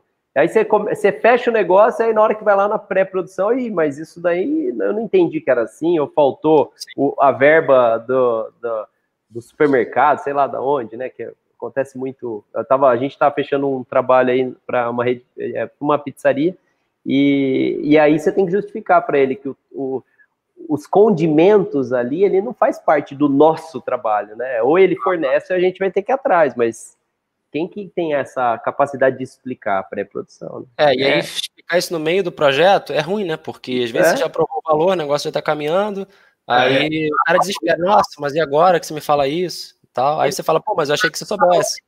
Aí, sim. Quando eu trabalhei na Platinum, a gente fazia um, um, esquema lá, não sei se eles ainda têm isso, que é, enfim, acho que a Light Farm também faz. Quando eu trabalhei com a Zombie, a Zombie também tentei fazer, mas como eu era frila, de longe, né, não dava para fazer. Na, na Platinum a gente fazia assim. Eu fazia o concept primeiro, com foto, por exemplo, imagem de um carro. Antes deles clicarem, eu fazia o concept já montando o Matte Paint em um dia. Fazia o BG, o background, um concept, usando as fotos em alta, pintava por cima, a gente aprovava o concept, aí eles tiravam a foto já usando aquele cenário de base. Então, o Léo, né, ele já usava o Matte Painting preview, né? Já sabendo como é que ia ser o negócio. É tipo um previs de cinema, que os caras já filmam sabendo mais ou menos o 3D blocadão da cena, para o cara conseguir visualizar aquilo ali. Aí quando ele clicava a imagem, eu, era só recortar e tchau. Não tinha que fazer mais nada. Já vinha a imagem, a foto perfeita. E conseguir trabalhar desse jeito é muito vantajoso, né? Quando você tem é, o workflow perfeito. Para na minha opinião é quando você tem isso, um layout bom, né? Com o diretor de arte sabe o que quer. Você faz o cenário funcionando bem, com a perspectiva certinha, a luz vindo do, do lugar certo. E, e aí a foto é uma consequência de um bom trabalho que foi feito anteriormente, né? A pré-produção ajuda após. Conjunto, né? Não tem jeito de ter é, é, aí é. quase não tem Isso é híbrido, isso é híbrido. Aí, Sim. tá vendo? É Ô, Cauê, ó, seguinte, tem café quente aí, cara? Tem, ó, o, o outro mestre aqui que aqui, ó, mandando um grande abraço para você. Grande Moreira, mais Moreirão, um. cara. Ah. Brother, foi colega de trabalho na Veio também, do Hugo aí. É, e a gente fez um episódio, né, com, com o Ricardo Moreira, né? Moreira, outra pessoa finíssima, gente boa, que atende o mundo todo, né? Sim. Esse daí é guerreiro mesmo. Esse daí é, não é nem freela, ele é o estúdio mesmo, é o que a gente vive conversando, né? É. É mais guerreiro ainda. e, o, e aqui também o Lucas, né? O Lucas Molina falando que você é fera mesmo. Fala, Obrigado. muito bem, muito bem. Muito bem. Então, Cauê, vamos agora para o café quente, né, cara? Que é a parte que eu mais gosto. Cara. Café quente. E quem que oferece, Cauê? Café quente, ó. Oferecimento de, de, de, de, de, de.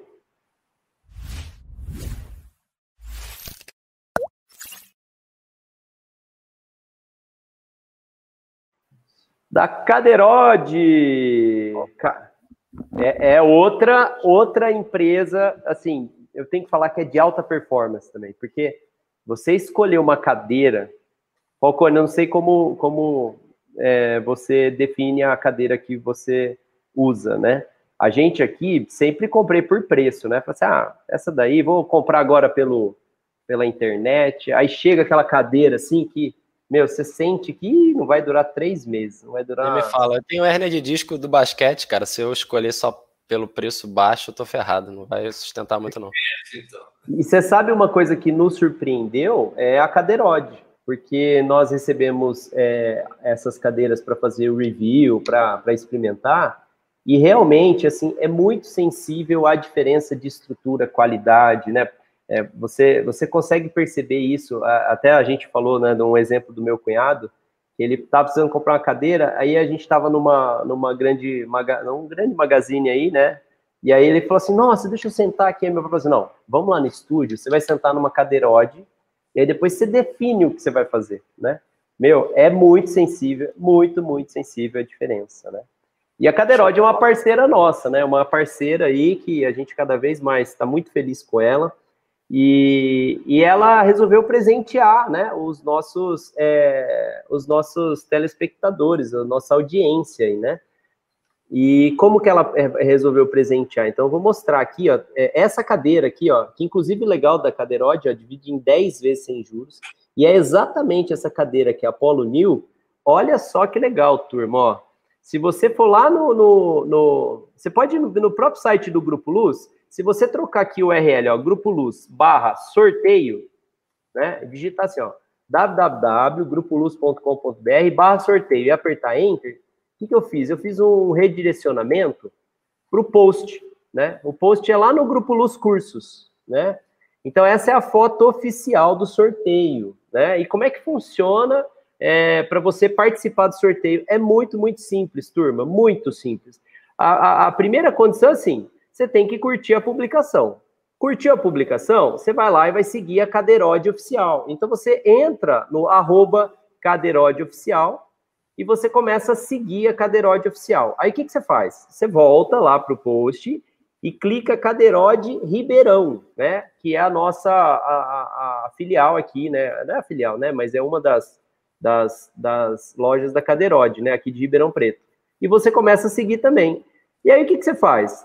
marca três amigos e, e, e aperta aqui para comentar. E aí você pode marcar três amigos, mais três amigos, mais três amigos, mais três amigos e sem fim. Quanto mais amigos você marcar, de três em três, maior é a sua chance, né? Então, aproveita. Ó, eu sei que tem mais de 2.500 comentários já, né? E o sorteio ele vai acontecer quando? Ao vivo, dia 19 de novembro. Então, faltam duas semanas para o sorteio acontecer, né? Então não deixem de participar. Eu vou deixar aqui, ó. Olha o que eu vou fazer, ó. Já até sei, ó. Eu vou pegar aqui o, o URL, ó. E já vou deixar no nosso bate-papo aqui da live, ó. Porque aí fica mais fácil, ó. Todo mundo vai conseguir. É, vai conseguir é, linkar, né? Então eu vou vir aqui no nosso bate-papo, vai sair um, um, um, link agora, ó. Olha só que legal, ó. Pronto, saiu um link aí para vocês clica nesse link e você vai cair direto no, no, sorteio. E aí começa a comentar, comentar, comentar, e a sua chance é maior de ganhar. Né? Até rimou. Muito bem, Cauê. Então, ok, vamos lá. Você conhece a brincadeira, né? Apenas com uma palavra. Então, Cris, ele, ele, ele, ele tem que falar apenas com uma palavra nas perguntas, não é? E essa é muito simples. Pô, mas Vamos isso lá. aí para mim é quase impossível. Eu nunca sei, eu não sei falar uma palavra, eu não sei resumir. Eu sou, eu sou dissertativo. ah. Quando falam que você manipula imagens, se sente meio do mal? Sim. ah, respondeu com uma pronto. Essa foi mais direta. Não, é, é porque é, é, um termo, o Cauê sempre briga com isso, né? Essa coisa de manipular, o manipulador é um treineiro tá mudando, né? Mas nós somos, né? Somos é, ilusionistas, né? A arte que a gente faz. Quando é boa, ninguém percebe que é feita, né? Esse que é o. Tem gente que chama o Matte Paint de art, Invisible Art, né? Tem um livro de Matte é. Paint, né? Que quando é bom, ninguém percebe, mas isso também é o ponto negativo, né? Se ninguém percebe, ninguém acha que alguém fez. Vai lá. lá. Ok, ok. E aí, a próxima? Ao sonhar, imagina de tudo de forma real ou sempre dá uma editadinha?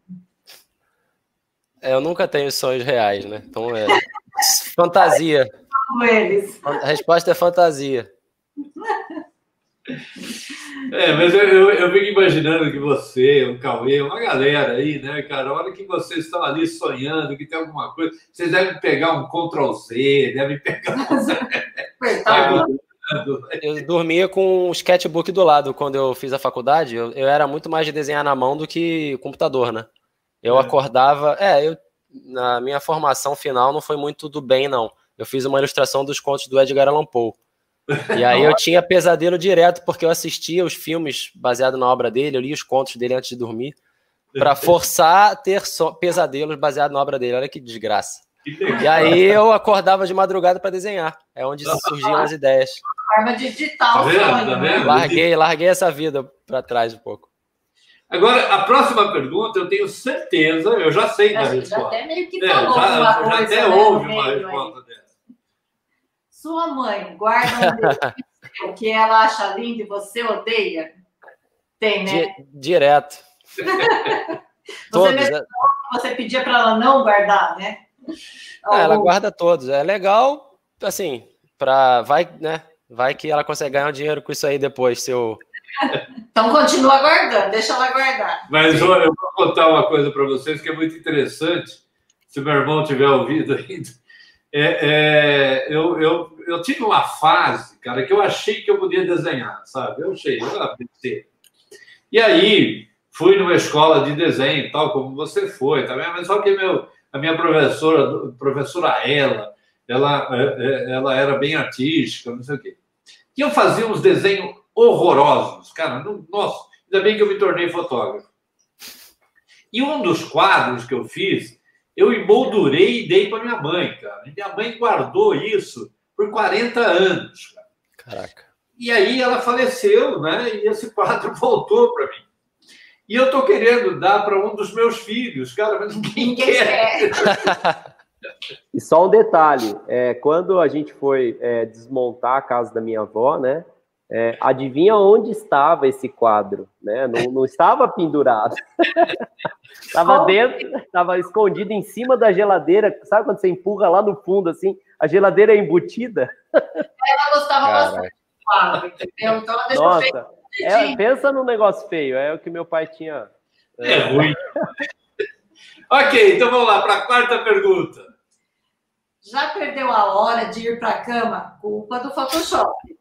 E sua mulher brigou com você? Sim. Muitas li lives também. Lives também. Essa daqui ela achou que ia ficar até meia-noite. Já. Agora é live, não é mais o Photoshop só. Muito bem, quinta e última pergunta. Sempre eu faço para o pessoal que tá. Mac ou PC, cara? PC. PC. Eu sou. Eu gosto de ver a selva de fios debaixo da minha mesa. Eu tenho uma conexão com a floresta. E, na verdade, eu, eu, gostava de montar. Gostava não, né? Eu, eu ia, morei no Rio, né? O, computador quem montava era meu primo, que é, trabalhava com informática. Eu ia no, no Infocentro comprar as peças separadas, né? Que era tipo uma uma Uruguai, na Uruguaiana, né? A gente montava o computador com as peças. E aí, quando eu fui trabalhar na Platinum, era só Mac que tinha lá. Hoje ainda deve ter, a maioria é Mac. Aí eu perguntei pro Albino, né, que é o diretor de pós lá, Albino, onde é que tá o fio desse negócio aqui? Tipo, cadê o a, a, a torre do computador? Não tinha torre. Eu, caraca, que, que isso, cara? Então eu tenho um era muito moderno para mim, muito limpinho, muito certinho. E aí, enfim, hoje eu uso Dell, não é nem Mac, nem nem PC montado, né, de, de torre. É notebook mesmo com uma dock station e os monitores conectados e um monte de HD em volta. Mas sempre foi PC, nunca foi muito de Mac, não. Muito bem, então. Tem preconceitos. Vai você, cara. Vamos café com açúcar, cara? Ou anota aí. café com açúcar anota aí, porque é um adoçante pro pessoal, né? Ah, agora que eu entendi. Nossa, tô passando umas lives, aí eu falei assim: ah, meu pai tem que arrumar esse slide, ele tá errado. Então, ó, o café com açúcar, ele começa com a nota aí né? E já que a gente vai anotar, né, o, o, aí eu preciso falar sobre o circuito das lives, né? Então, vocês que estão nos assistindo, nos ouvindo, nós temos um, um, um circuito mesmo, a gente direciona, já que você está é, é, se enriquecendo com informações relevantes, né? É, e gratuitas, nós temos algumas lives que acontecem na semana, e, é, e, e, podcasts, né? Então, para você continuar esse papo gostoso aqui que dura duas horas, a gente tem mais alguns assuntos. E você pode ter uma jornada aí diária de enriquecimento de, de conhecimento, né? Você pode consumir conhecimento gratuito. Então, quem são eles, né? Eu preciso mostrar. Então, vamos mostrar aqui. Olha só que legal, ó. Com muito orgulho, nós temos o Lampião da Adobe toda segunda-feira, né? É, a quando a gente fala toda segunda-feira, é lógico que acontecem algumas ações, né, durante a semana, e às vezes a gente, o, a live, né, do, do, do Lampião, ela acaba sendo substituída por outra ação, né, E nesse caso, é, foi o, o All Motion, né? Que foi uma, um aulão durante o dia 26 ao dia 30 de outubro, aonde o professor Anderson, três para meio-dia, ensinou desde a da edição no Photoshop até a animação no After Effects. Então, você que curte matte painting um, e, e, está começando, uma das grandes etapas é você aprender animação, né? Você entender o processo de animação. E aí você gruda nesse lampião aí, ó. Esse cara manja muito de After Effects, muito, muito mesmo. Aí terça-feira, né? Todas as terças-feiras, o Ale ele sempre é, cria um, um, uma aulona também, porque a gente, quando a gente fala de Alexandre Kise, nós estamos falando do mestre dos magos, né? É o papa do Photoshop, é uma, a maior referência na América Latina de Photoshop. E é, nessa última, né, no dia 27 de outubro, é, o Alequise ele mostrou as novidades da nova versão do Photoshop 2021, né? Então, para aqueles que não puderam assistir o Adobe Max, é, o Ale traduziu e simplesmente assim, dois dias depois do Max, ele foi lá e criou um aulão com as novidades do Photoshop 2021. Então, fiquem atentos na, no canal do Alequise Live, né? do grupo Fotopro, que toda semana ou quinzenal sai uma live com dicas. E detalhe, tanto o professor Anderson quanto o Ale, não são todas as lives que ficam gravadas eternamente. Então você tem que participar no, no dia, porque senão acabou, acabou, acabou. Põe na sua agenda aí. Terça-feira, sete horas da noite, e terça e segunda-feira, sete horas da noite, lives no YouTube, professor Anderson e Ale Kise. Aí o que, que nós temos? Nós temos todas as sextas-feiras, porque a quinta-feira é hoje, né? Então na quinta-feira tem o Luz Café.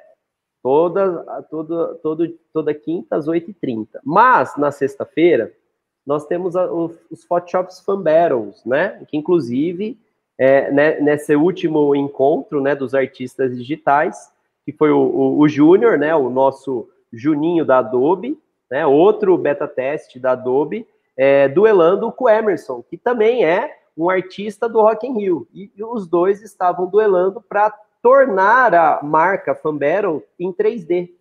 Então, se você assistir a Battle da semana passada, você vai ver uma aula, um duelo entre dois artistas construindo 3D dessas logos. E se você voltar algumas Fan Battles, você vai ver o Falcone, você vai me ver, você vai ver outros artistas duelando. Né? Então, a Fambero sexta-feira é um sarro, porque é muito engraçado, porque é uma pressão total e a gente tem que fazer alguma coisa lá.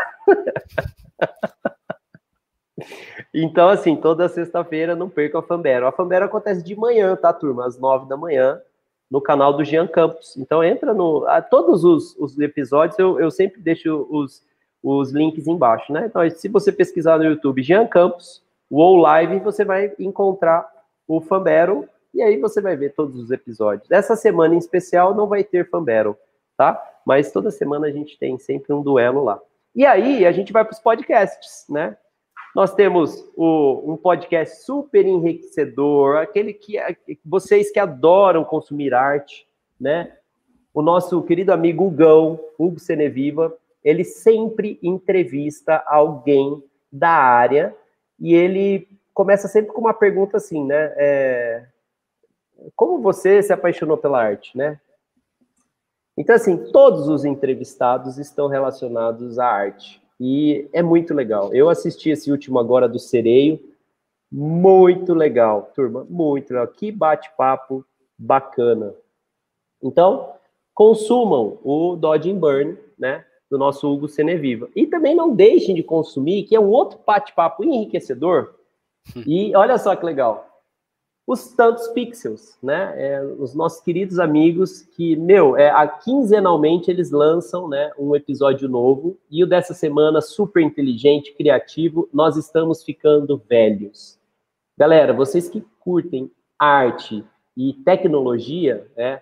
Essa semana foi muito bacana o bate-papo relacionando como era a tecnologia, como está a tecnologia, né? E é muito bacana a gente é, ver essa área, essa área vintage, né? Como eles disseram na não velho, né? Vintage, né? É mais chique falar vintage do que velho. Por exemplo, meu pai é vintage, entendeu? então assim, não percam os Tantos Pixels também. Episódios quinzenais é, nas redes de podcast, né? É, Spotify, Google Podcast, Apple Podcast e tal. Tanto o Dodge Burn quanto o Tantos Pixels. Ok? Falei, pai. Ok? Então agora, Cauê, chegou a hora, mas quem que é, é quem que vai fazer esse sorteio aí? Quem que está é, ajudando a gente a fazer o sorteio, cara? Então, o, o, sempre o, o Café com Açúcar, nós temos um apoiador, né? E um apoiador de relevância. E esse apoiador que a gente é muito fã, até tem uma novidade para dizer para vocês esse mês, então vou chamá-lo agora. 3, 2, 1, cadê você?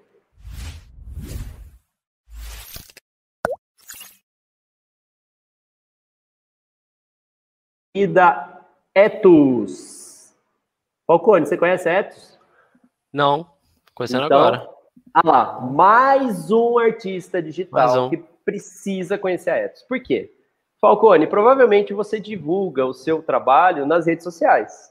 Sim. E o seu... minha, equipe, minha equipe não é tão grande quanto a de você. e deve te dar um trabalhinho, né? Para você ah, postar, de vez em quando dá. Uhum. para você agendar, para você colher os seus atendimentos, né? Que são saques né? Aí de cada rede social, aí alguém pergunta uma coisa, você, faz três dias, não respondi e tal. A Etos, ela é uma plataforma que ela, ela veio para ajudar o departamento de marketing digital. E como eu conheço os fundadores da Etos, o meu desafio para eles foi assim, eu acho que isso vai funcionar muito para os artistas, porque os artistas, eles precisam, como os departamentos de marketing, divulgar seu próprio trabalho, né? E a Ethos é uma, é uma plataforma que ela nos ajuda para isso, né? Ela concentra dentro dela é, todo o seu planejamento, né? A ação de agendamentos dos posts para diversas é, redes sociais, olha só quantas nós estamos vendo aí. Então ele posta Nossa, tudo de uma vez, aí você, é, você pode impulsionar dentro dela para o Instagram, Facebook, ela emite relatórios, então todas as redes sociais concentram a mesma estrutura de relatório, isso eu acho fantástico também. Ela tem um sistema de centralizar o saque, né? Então, se lá no YouTube alguém falou alguma coisa, lá no Instagram alguém falou alguma coisa, lá no Facebook, você consegue ler isso todo dentro dela, né?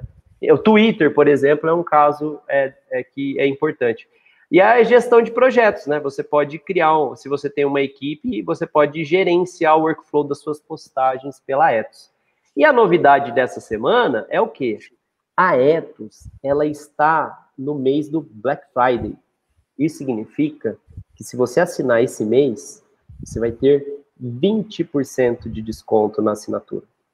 Então, assim, aproveitem esse mês para assinar a Ethos. E aí, Falcone, eu tenho que te dizer que a Ethos te dá, te presenteia com uma degustação. Então, você vai poder usar a Ethos por um mês gratuitamente e eternamente você vai pagar 10% a menos que todo mundo, né? Esse é o presente da Etos para os nossos convidados. Opa, então, bola, no final da live, vou te passar o, o, o, o código para você poder adquirir esse é, desconto, esse presente que a Etos nos dá, né? Então, ela é, é a, a nossa parceira do nosso café com açúcar. Certo, pai? Então vamos sortear agora o prêmio? Vamos sortear. E, lembrando, hein, ó, sorteio expresso, ó, lá no Instagram do Rafael Falcone. Siga o perfil. Alguém eu quero. É agora, é a hora. Então, o que eu vou fazer, ó. Vou voltar aqui para minha tela e a gente vai fazer o sorteio. Então, vou vir aqui para o nosso sisteminha de sorteio. Nosso não, né? A gente usa. Opa, oh, meu Deus, esse tem manutenção. E agora? Ai, meu Deus. Não acredito. Ai, meu Deus. Uh, voltou. Ah, vamos in... Expectativa maior. Entrando aqui na, na rede do, do Rafael Falcone. Ô, louco, me 96. Hackearam lá. Caraca. Caramba. Me hackearam. Vamos... vamos puxar os comentários. E agora vamos ver quem são os sortudos, né? Então, meu amigo, agora você fala já, eu clico aqui, a gente vai ver quem é o primeiro, quem é o segundo e quem é o terceiro sortudo, beleza? Então já, mete bronca. Primeiro vai ser o Professor Anderson! Olha lá, tá As galáxias. As galáxias. É ele vai consumir esse conteúdo e vai, os alunos dele vão pagar tudo, vão comprar tudo. Exato. Muito bem. O segundo agora, a hora que você falar já, eu aperto. Bora, já mete bala logo. Tem gente querendo ver o. Vai ganhar esse é muito tempo. Ó, o David, já finalmente. Aí. Aê! Aê! Não, se, o terceiro, se o terceiro for o Cleiton, aí vai ver que é marmelada esse negócio aí. Não, o Cleiton vai ser marmelada. É a hora que você falar já, eu aperto. Vai, já. Mete bala. Vamos ver se é Érica! É, essa aí ganha todas. Essa é um arraso. A Érica ganhou também! Legal, legal. Aí, foi, foi bem justo esse sorteio, porque eu acho que nenhum deles comprou nenhum, nenhum conteúdo antes. Então tá sendo bem justo aí. São Olha! Pessoas, são pessoas que vão utilizar o teu conhecimento e vão repassar esse conhecimento com muitas. Parabéns, que legal. Obrigado, gente, por Valeu, ter participado. Pode mandar e-mail para mim que eu tenho que dar um share no Google Drive com o e-mail de vocês e amanhã a gente conversa. Ok. E agora, Cauê, vamos para onde, cara? Agora eu tenho que anunciar o que a gente não pode perder na semana que vem, né? Que é outro fera, né? O Olha lá. Júnior, um amante profissional do digital. Vai ser uma outra conversa super legal, super bacana que a gente vai ter na semana que vem, né? E vai ser uma live incrível. E hoje, né, Cauê, a gente tem o quê? A dicas do dia. Mas antes, é oferecimento de quem essa dica? Essa dica é oferecimento da, da, da, da, da, da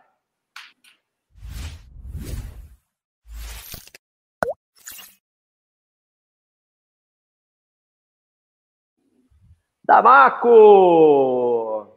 Cara, é, eu não sei lá na Platinum como era, né?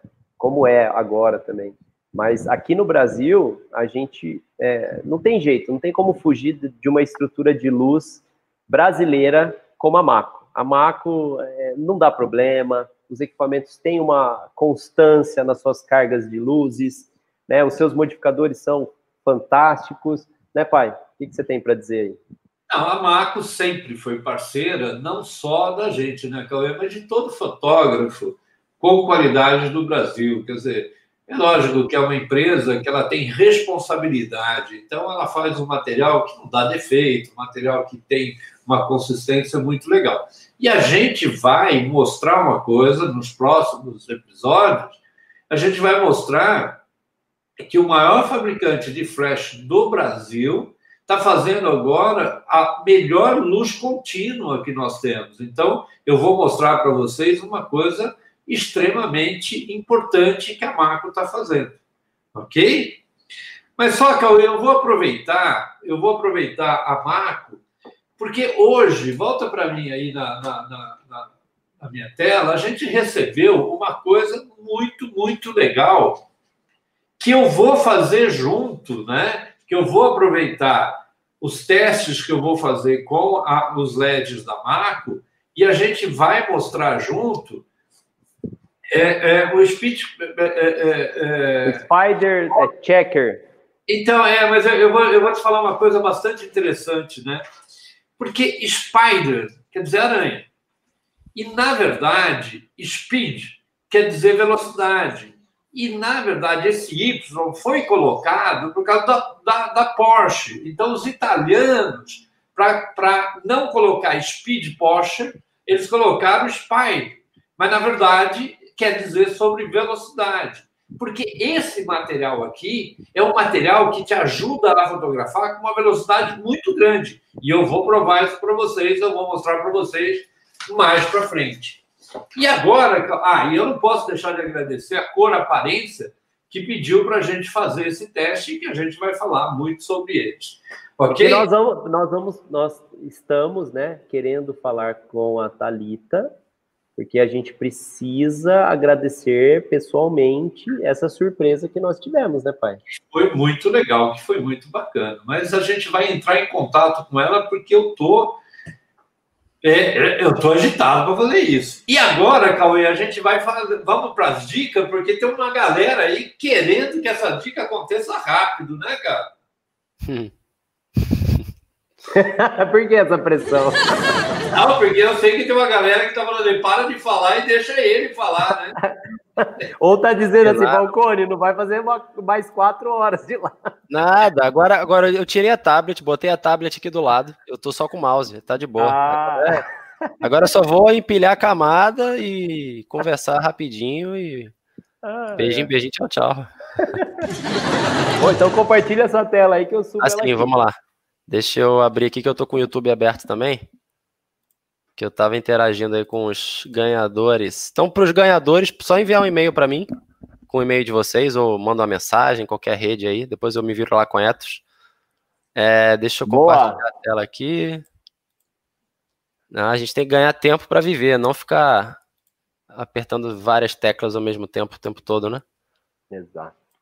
Vou, vamos lá, compartilhar a tela inteira. Show. Então, ó, vê se, me diz aí quando vocês estiverem vendo meu meu Photoshop, por favor. Estamos tá rolando aí, aí tá o balãozinho. Opa, então. Lindo, hein? Essa. Essa imagem aqui, meu amigo, tem cinco anos já.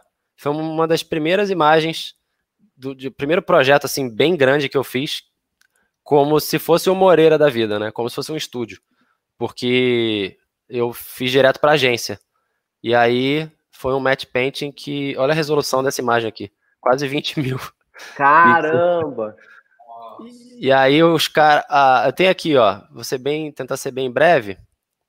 Cadê? Esse aqui é o making off, tá? A primeira coisa que eu vou fazer é mostrar o, o breakdown simples, né, do resultado final. Depois eu vou voltar lá no layout e mostrar a quantidade de versões que teve até chegar no resultado final. E primeiro eu quero saber quanto tempo eu tenho. 10, 15, dois. O que você precisar, cara. Tá, vou tentar ser rapidinho para falar um pouco desse outro projeto também, ó. Mas aqui eu vou focar em uma alteração simples que os caras decidiram trocar no, no último, nos últimos minutos, digamos assim. Era para ser o Rio Centro aqui e os caras decidiram fazer o Parque Olímpico do Rio de Janeiro. Então foi uma alteração bem bizarra que eu tive que fazer reconstruindo isso tudo aqui. É sem usar referência nenhuma em alta. Então foi tudo usando o Google Earth. Depois do projeto já ter, enfim, quase finalizado. Mas antes eu vou falar do Asus Zoom. Então queria falar desses dois projetos, que são dois exemplos de match painting, um mais aplicado na publicidade, hum, impresso, né? Que é feito com a mesma técnica, só que, obviamente, aqui a perspectiva não segue né, a realidade, a gente não tem a linha do horizonte certinha. E o outro não, o outro teve que ser feito de uma forma que é, a Vetor Zero, né, no caso, eles tiveram que compor isso daqui no cenário. Então, esse primeiro plano aqui foi 3D, e teve uns personagens pulando em cima, teve animação, e o fundo foi igual a esse Match Painting lá de 1907, que foi quase uma camada só no fundo, que depois eles projetaram e fizeram na animação. Mas para mostrar para vocês que dá para fazer tudo isso no Photoshop, não precisei de nenhum outro software.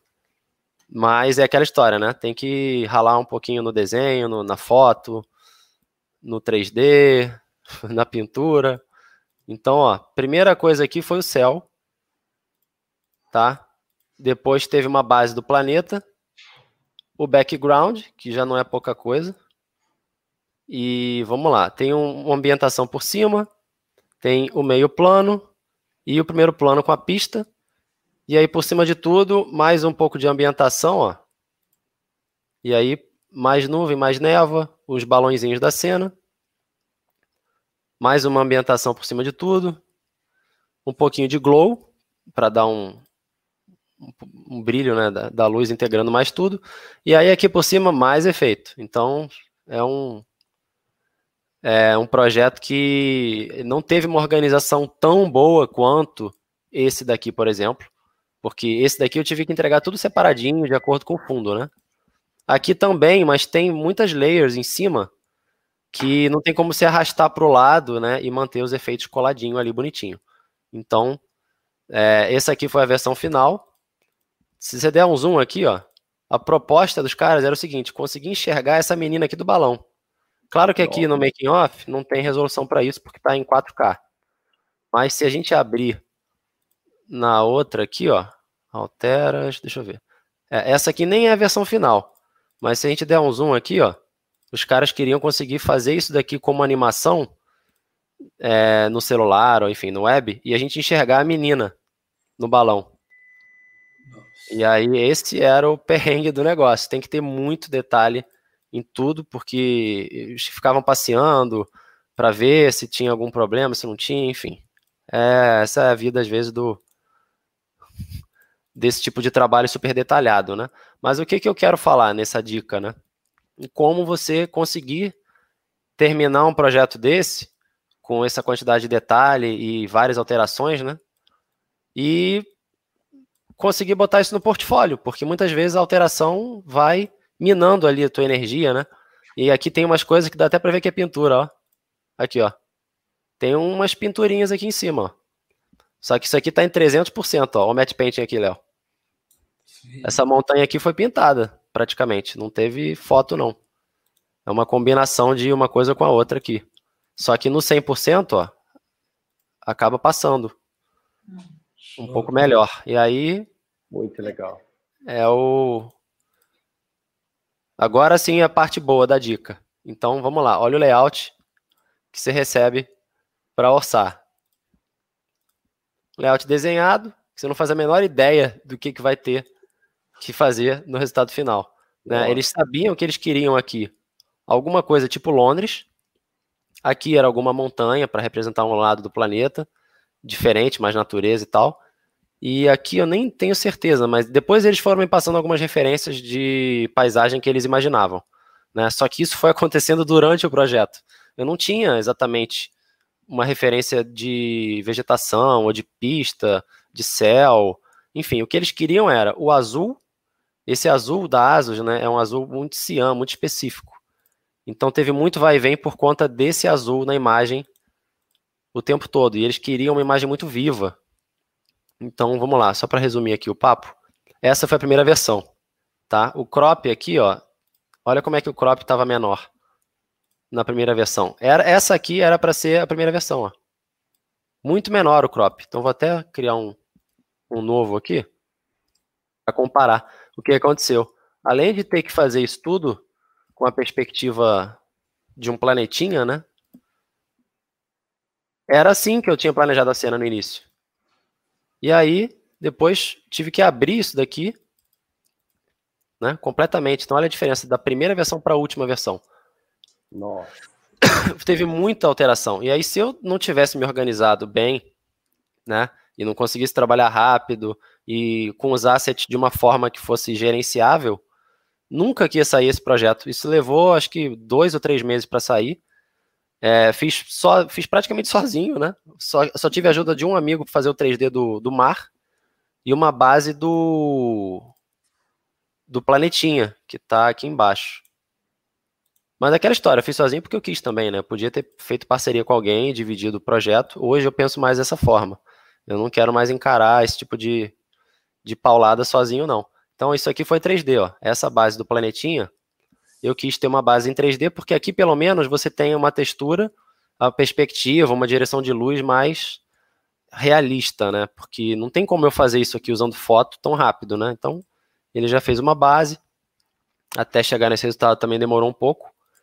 Mas aí daqui eu comecei a cobrir com com, enfim, fotos, né, e manipulações. Então cada áreazinha dessa já é como se fosse um, uma perspectiva, digamos assim, de uma câmera, sei lá, seria uma quase uma panorâmica, né? Se você pegar uma, um crop desse aqui, quase isso aqui é como se fosse uma panorâmicazinha.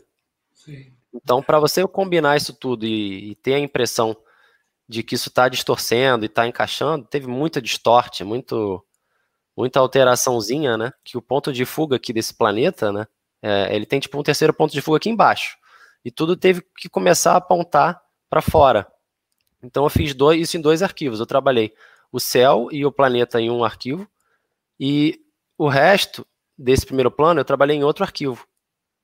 Para isso aqui poder funcionar. Então sempre que eu pegava o primeiro plano, eu fletava o fundo salvava dentro desse arquivo do primeiro plano e trabalhando sempre em dois. Não, não tem como fazer isso em um só, para mim, né? Com essa resolução aqui, não tinha como. Não, aqui está em 4K. Mas enfim. Então, eu sempre minha dica primeira é essa: trabalhem com os com as suas imagens, faça um crop delas o menor que você puder, pegando o máximo de área que você precisa, para você já ter o mínimo de área é, com aquilo ali que você quer né, realmente trabalhar. E aí, hoje eu faço muito diferente do que eu tinha feito nessa época, né? Mas eu gosto de trabalhar com uma máscara por cima de cada grupo, contendo os elementos principais, que aí fica mais fácil de eu saber aonde que cada coisa está, né? Nesse tipo de projeto. E, enfim, o resto é só questão de paciência e muita dedicação que você chega lá. Mas as alteras é que são o problema. Então, a primeira versão saiu disso aqui, tá? Essa foi a versão 5. Ainda estava muito dark, né, esse planetinha. Então, ó, daqui para cá não tinha muita coisa, esse planeta estava meio ovalado, né? Mas a base de tudo já estava começando a sair. O céu, essa base daqui do, da estrutura geográfica, algumas coisas foram se mantendo, né? Então, nesse ponto aqui, eu estava já achando que isso ia ser finalizado em breve, mas não rolou. Então, eles foram começando a pedir para abrir o crop, e aí, deixa eu voltar para cá. Se vocês quiserem perguntar qualquer coisa, pode me interromper, tá? Não precisa esperar eu. Cara, tem que te dar os parabéns com essa visão artística sua, né? Porque não é fácil você. Valeu. Pô, é muito difícil, cara, de tocar um negócio desse. E é um. Como é que. É uma sina, né? Porque eu nunca pego nada fácil para fazer. não tem nenhum projeto fácil. Não porque eu não pegue. É porque não vem mesmo. Me parece que as pessoas acham que tem que passar só coisas difíceis ah, mas é que conhece a competência. Sabe a capacidade, né, para isso. É. Aí, mas é uma coisa que eu acho que a culpa, né, e o mérito é da própria Platinum, porque eles pegavam muita coisa impossível para fazer lá. E aí, depois que eu saí, eu comecei a divulgar, né, no portfólio, e começava a vir uns, umas coisas dessas. Então, assim, para mim sempre foi um desafio, né, sempre gostei. Só que chega nesse momento, quando você tá ali da versão 10, que você acha que vai acabar, aí vem a 14, que já mudou completamente a imagem. Não tem quase mais a mesma base aqui, ó. Eu troquei tudo.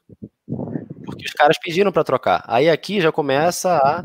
Você vê que, ó, da 14 para 17, teve uma alteração aqui, que foi quase um warp, né? Que é aquele warp suicida, porque o cara faz no, no preview, mas você tem que fazer mantendo todas as layers funcionando e os ajustes por cima e tal. Então, ó, já uma altera bacana. Da 17 para 20 já dá para ver que está chegando mais ou menos no final. Então começa a limpar mais um pouco, tirar essa pedra aqui que eu gostava. A pista mudou muito, né? Minha pista inicial era bem trilha, né? De montanha e tal. É, é o que acaba acontecendo. Geralmente eu começo muito dark e pesado, isso eu já percebi. Aí os caras vão me doutrinando, vamos chegando mais em alguma coisa mais viva.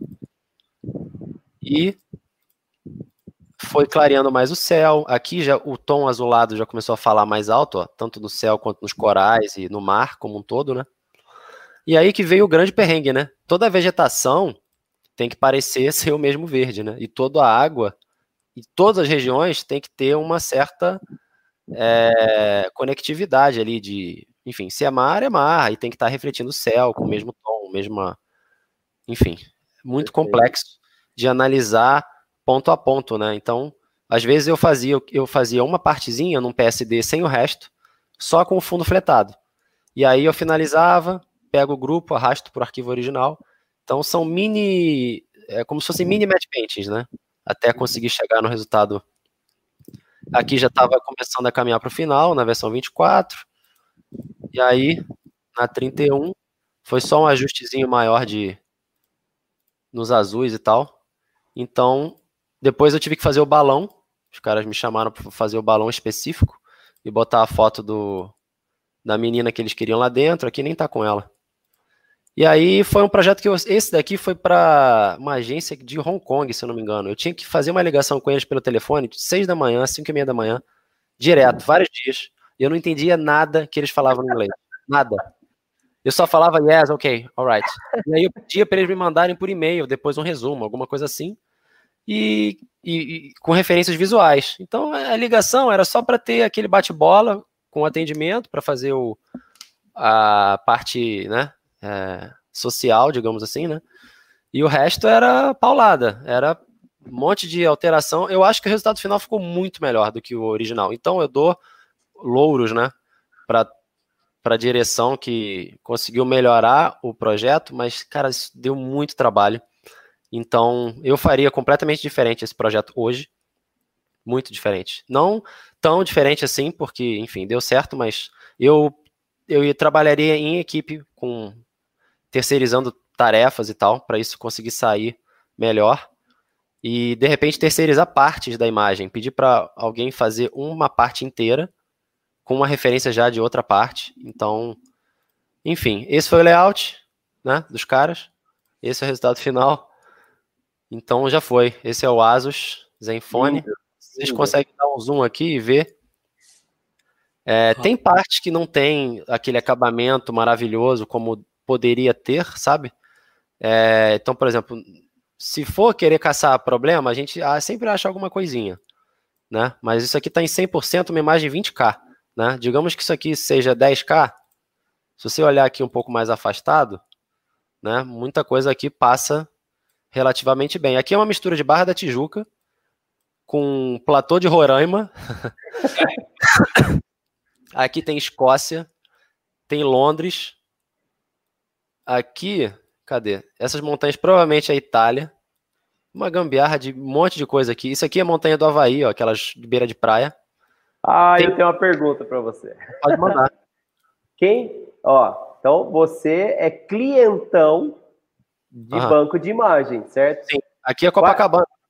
Quais, Demais, quais, cara. Quais são os seus bancos? Shutter, principal. Mas hoje em dia eu quase não preciso mais assinar nada, porque eu já tenho minha biblioteca aqui com tanta coisa. e, e, na maioria das vezes eu já consigo me virar com ela. Ou então o estúdio me passa a senha e eu baixo com a conta do estúdio. É assim que tem funcionado. Nesse projeto eu precisei assinar, né? Porque eu estava fazendo ali o papel de estúdio, então eu mesmo assinei tipo um mês e deu conta. Um mês com 750 imagens, já sobrava imagem lá.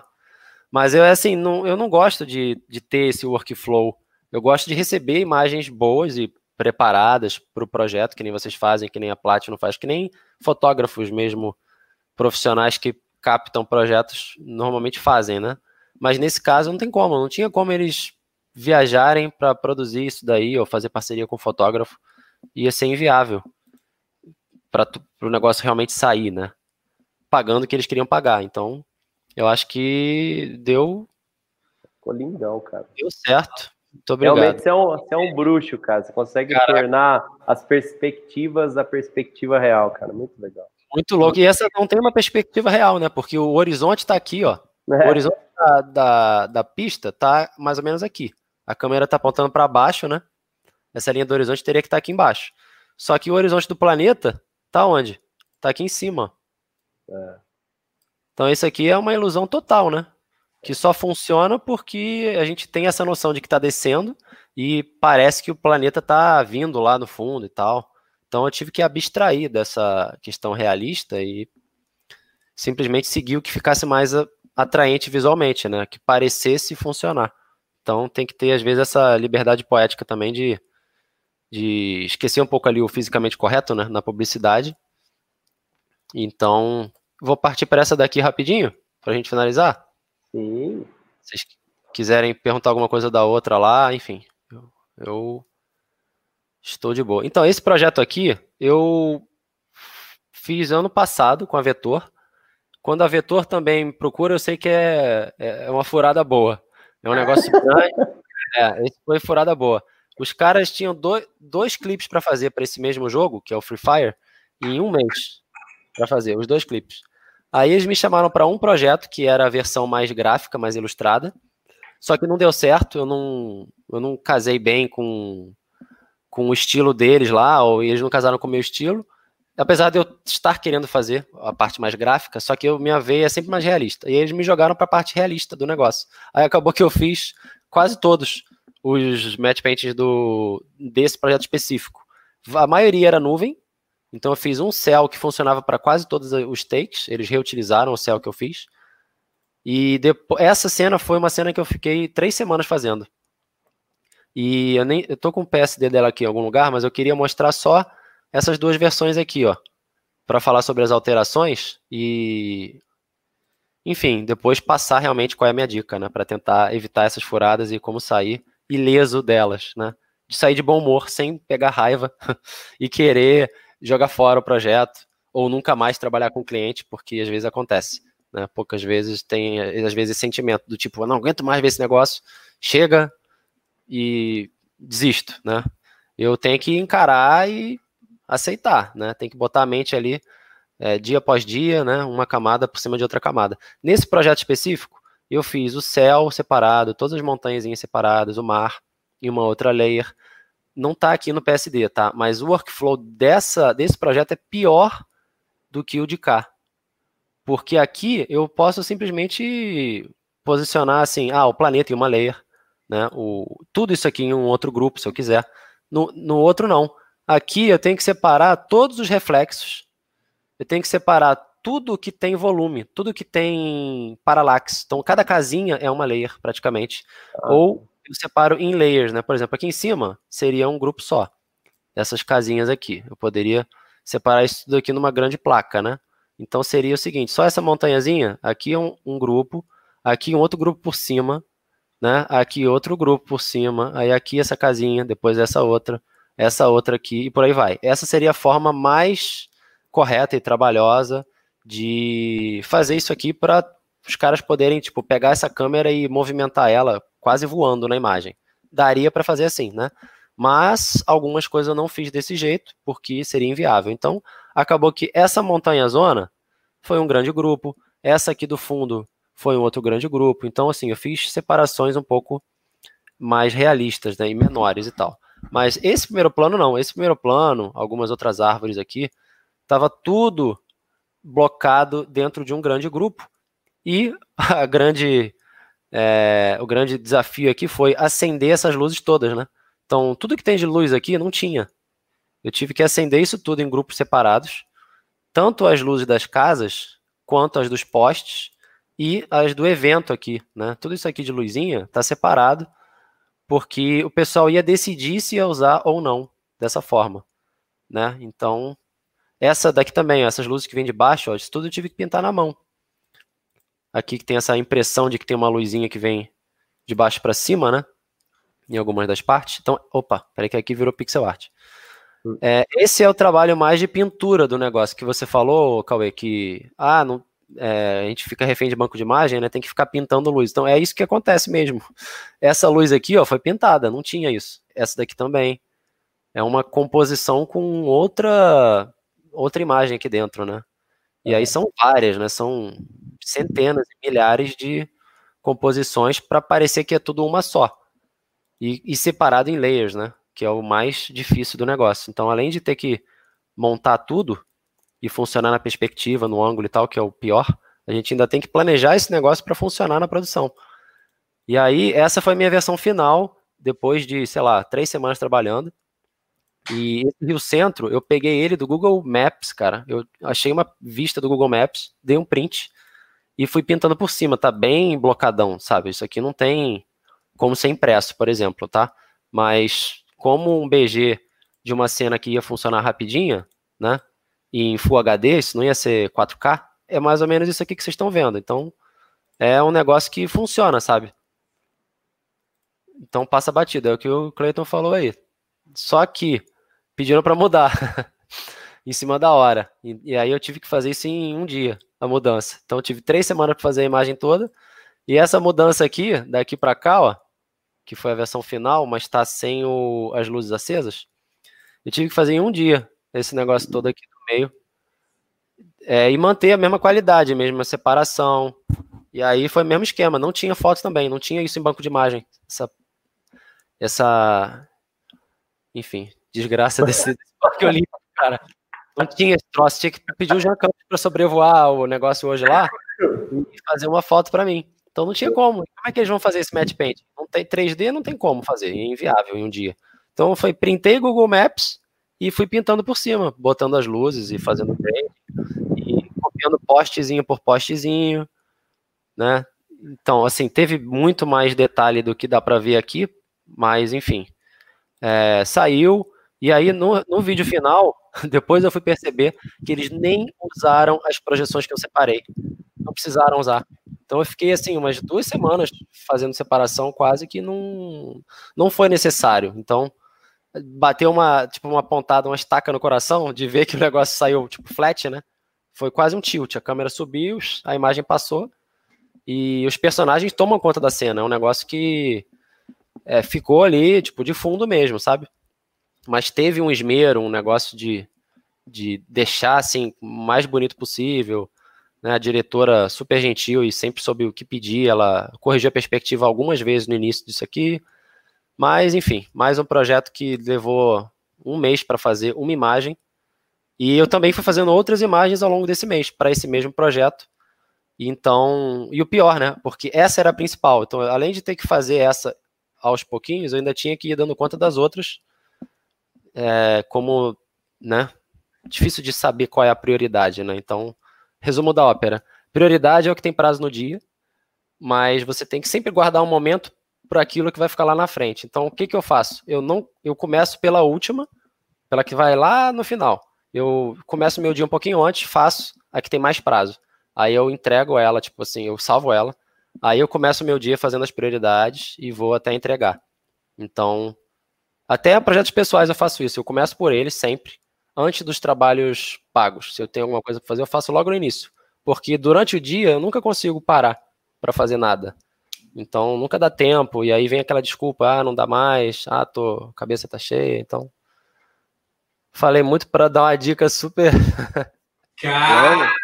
super, super boba, né? Mas eu acho muito prática. Acordar mais cedo e fazer as coisas logo é, antes da obrigação, você faz o, o prazer né? É, é tipo é contraditório, mas para mim funciona bem. Eu gosto de fazer o que eu o prazer primeiro, tipo, ah, vou correr, vou na praia, vou ver o sol nascer, vou fazer meu projeto. Aí sim eu começo o dia já tranquilo. Não deixo para 10 da noite fazer. Ô, eu tenho certeza que teu pai vai concordar comigo. Se eu quisesse saber o que você faz, eu teria que nascer de novo, né? e estudar muito, porque eu, eu, eu, eu simplesmente não sei o que você faz. Né, cara? É uma mágica, é, é realmente alguma coisa fantástica. Eu também não, não tenho, enfim, não tenho know-how para seguir com 3D, nem com fotografia, que nem vocês fazem, que nem a galera do 3D faz, então é. Tá todo mundo no mesmo barco. Cada um escolha e seguiu nela. Não tem essa de. Olha, eu queria te agradecer demais, cara. Foi muito a galera amou, adorou. Você é um cara fantástico. Você, você mostra que você sabe realmente. É, você é um cara que eu admiro muito, admirei demais, até por essa, essa coisa familiar que você mostrou, que a gente, família Luz, a gente dá muito valor para isso. Eu queria te agradecer a tua presença, esse bate-papo, essas dicas fantásticas. E quero te deixar aqui, né, uma porta super aberta para aquilo que você é, é, quiser da gente. Muito obrigado por ter participado, muito obrigado pelas tuas respostas muito inteligentes. Eu que agradeço e... o convite, foi muito bom. Eu parar dois dias para fazer minha biografia e responder as perguntas aí. É uma honra. E aí, pô, parabéns pelo projeto de vocês também. Hoje eu estava vendo lá a mentoria também. Somos parceiros também nessa, então boa sorte que eu puder ajudar e, enfim, já, já somos parceiros nessa live aí. Eu sei que vai ter uma galera assistindo também no futuro. E aí, enfim, gente, parabéns pelos sorteados, né? Que vocês conseguiram ter sorte. Agora que vem mais difícil, vem vocês seguirem até o final desse mês aí com uma imagem para o portfólio. Ah, Recebendo é. os meus feedbacks aí, meus puxões de orelha. Olha lá, olha lá. Parabéns, meu lindo. Olha lá. Ó, eu quero agradecer, viu, Falcone? É, eu, eu, eu, eu, eu acredito uma coisa que, é, depois de muito estudo, que a gente consegue ver pessoas com talentos, né? Mas você é mais que isso, né? Você provou pra gente hoje aqui o quanto você estudou e estuda. Desde os e... dois anos, né? que eu ia desenhar. então, e não é à toa que você é um bruxo, cara. Pra você ser bruxo, Pô, você, tem que, nada, você tem que estudar muito, cara. Você tá é, eu, tenho minhas referências, eu tenho as minhas referências para me manter humilde. É, mas você tá de parabéns, cara. Seu trabalho é lindo. Não é à toa que você é considerado uns 200, um dos 200 artistas top do mundo, né? E é uma honra você ceder o seu tempo, seu espaço para estar tá aqui com a gente. E o que meu pai disse, eu quero é, é, certificar aqui. Conte com a gente porque você precisar. Se você precisar de algum de, do espaço aqui, se você precisar de algum projeto, precisar que a gente te ajude alguma coisa em tempo, se você precisar, você vem aqui para Ribeirão tomar uma cerveja, eu vou para Cabo Frio, com certeza. É, quando baixar essa poeira aí, ó, a gente marca um workshop aí, junta a galera aí e faz um. Fechado. Faz um... Vai ser um prazer, cara, vai ser um prazer mesmo. Que a gente já tem feito no Fan Battle, né? Que o Jean fez com o Caio numa, num projetinho. Eu tinha comentado com o Caio também sobre isso aí, de fazer uma, uma imagem, né? Do início ao fim de uma live. Eu tento sempre fazer na minha live, mas eu nunca consigo terminar. O Cleiton, malucos aí que ficam até o final. Eu, minha live dura muito porque eu sou meio. Eu, eu prometo coisas para mim que são difíceis de cumprir. Isso é uma coisa interessante também. Eu acho que o limite é a gente que põe, né? E hoje eu sou tipo, um pouco refém também de algumas coisas que eu prometi para mim mesmo. Eu prometi que eu ia é, conseguir fazer coisas. Eu sempre tive um problema em dividir. É um negócio que eu tenho que aprender a dividir mais as coisas, os, tem que dividir os louros e os, e os problemas, né? Os perrengues, as máscaras para recortar, as imagens para tratar. Hoje eu tô, enfim, tem uns alunos que já são parceiros de trabalho. Então, além de, de poder ensinar, é bom que já tem gente boa que eu já entrego o arquivo e a galera já trabalha sem, sem eu precisar ficar revisando. Isso é incrível para mim. Eu, como se eu estivesse formando parceiros de trabalho também, né? E pessoas que daqui a pouco estão orçando o mesmo projeto que eu estou orçando e eu vou estar tá perdendo para eles. Só não cobrem menos do que eu, hein? A gente tem que manter um valor, valor bom. Eu acho que esse é o maior prazer que a gente tem, né? Eu acho que é o maior, a, nossa maior recompensa é você ver um aluno seu, né, se destacando, Sim. né? É então, muito tá parabéns por esse reconhecimento. Obrigado. Vamos embora, senão tem gente que não vai. vai... Então, turma, Obrigado, vou me despedir de todos. Foi um prazer. 3, 2, 1. Valeu, pessoal.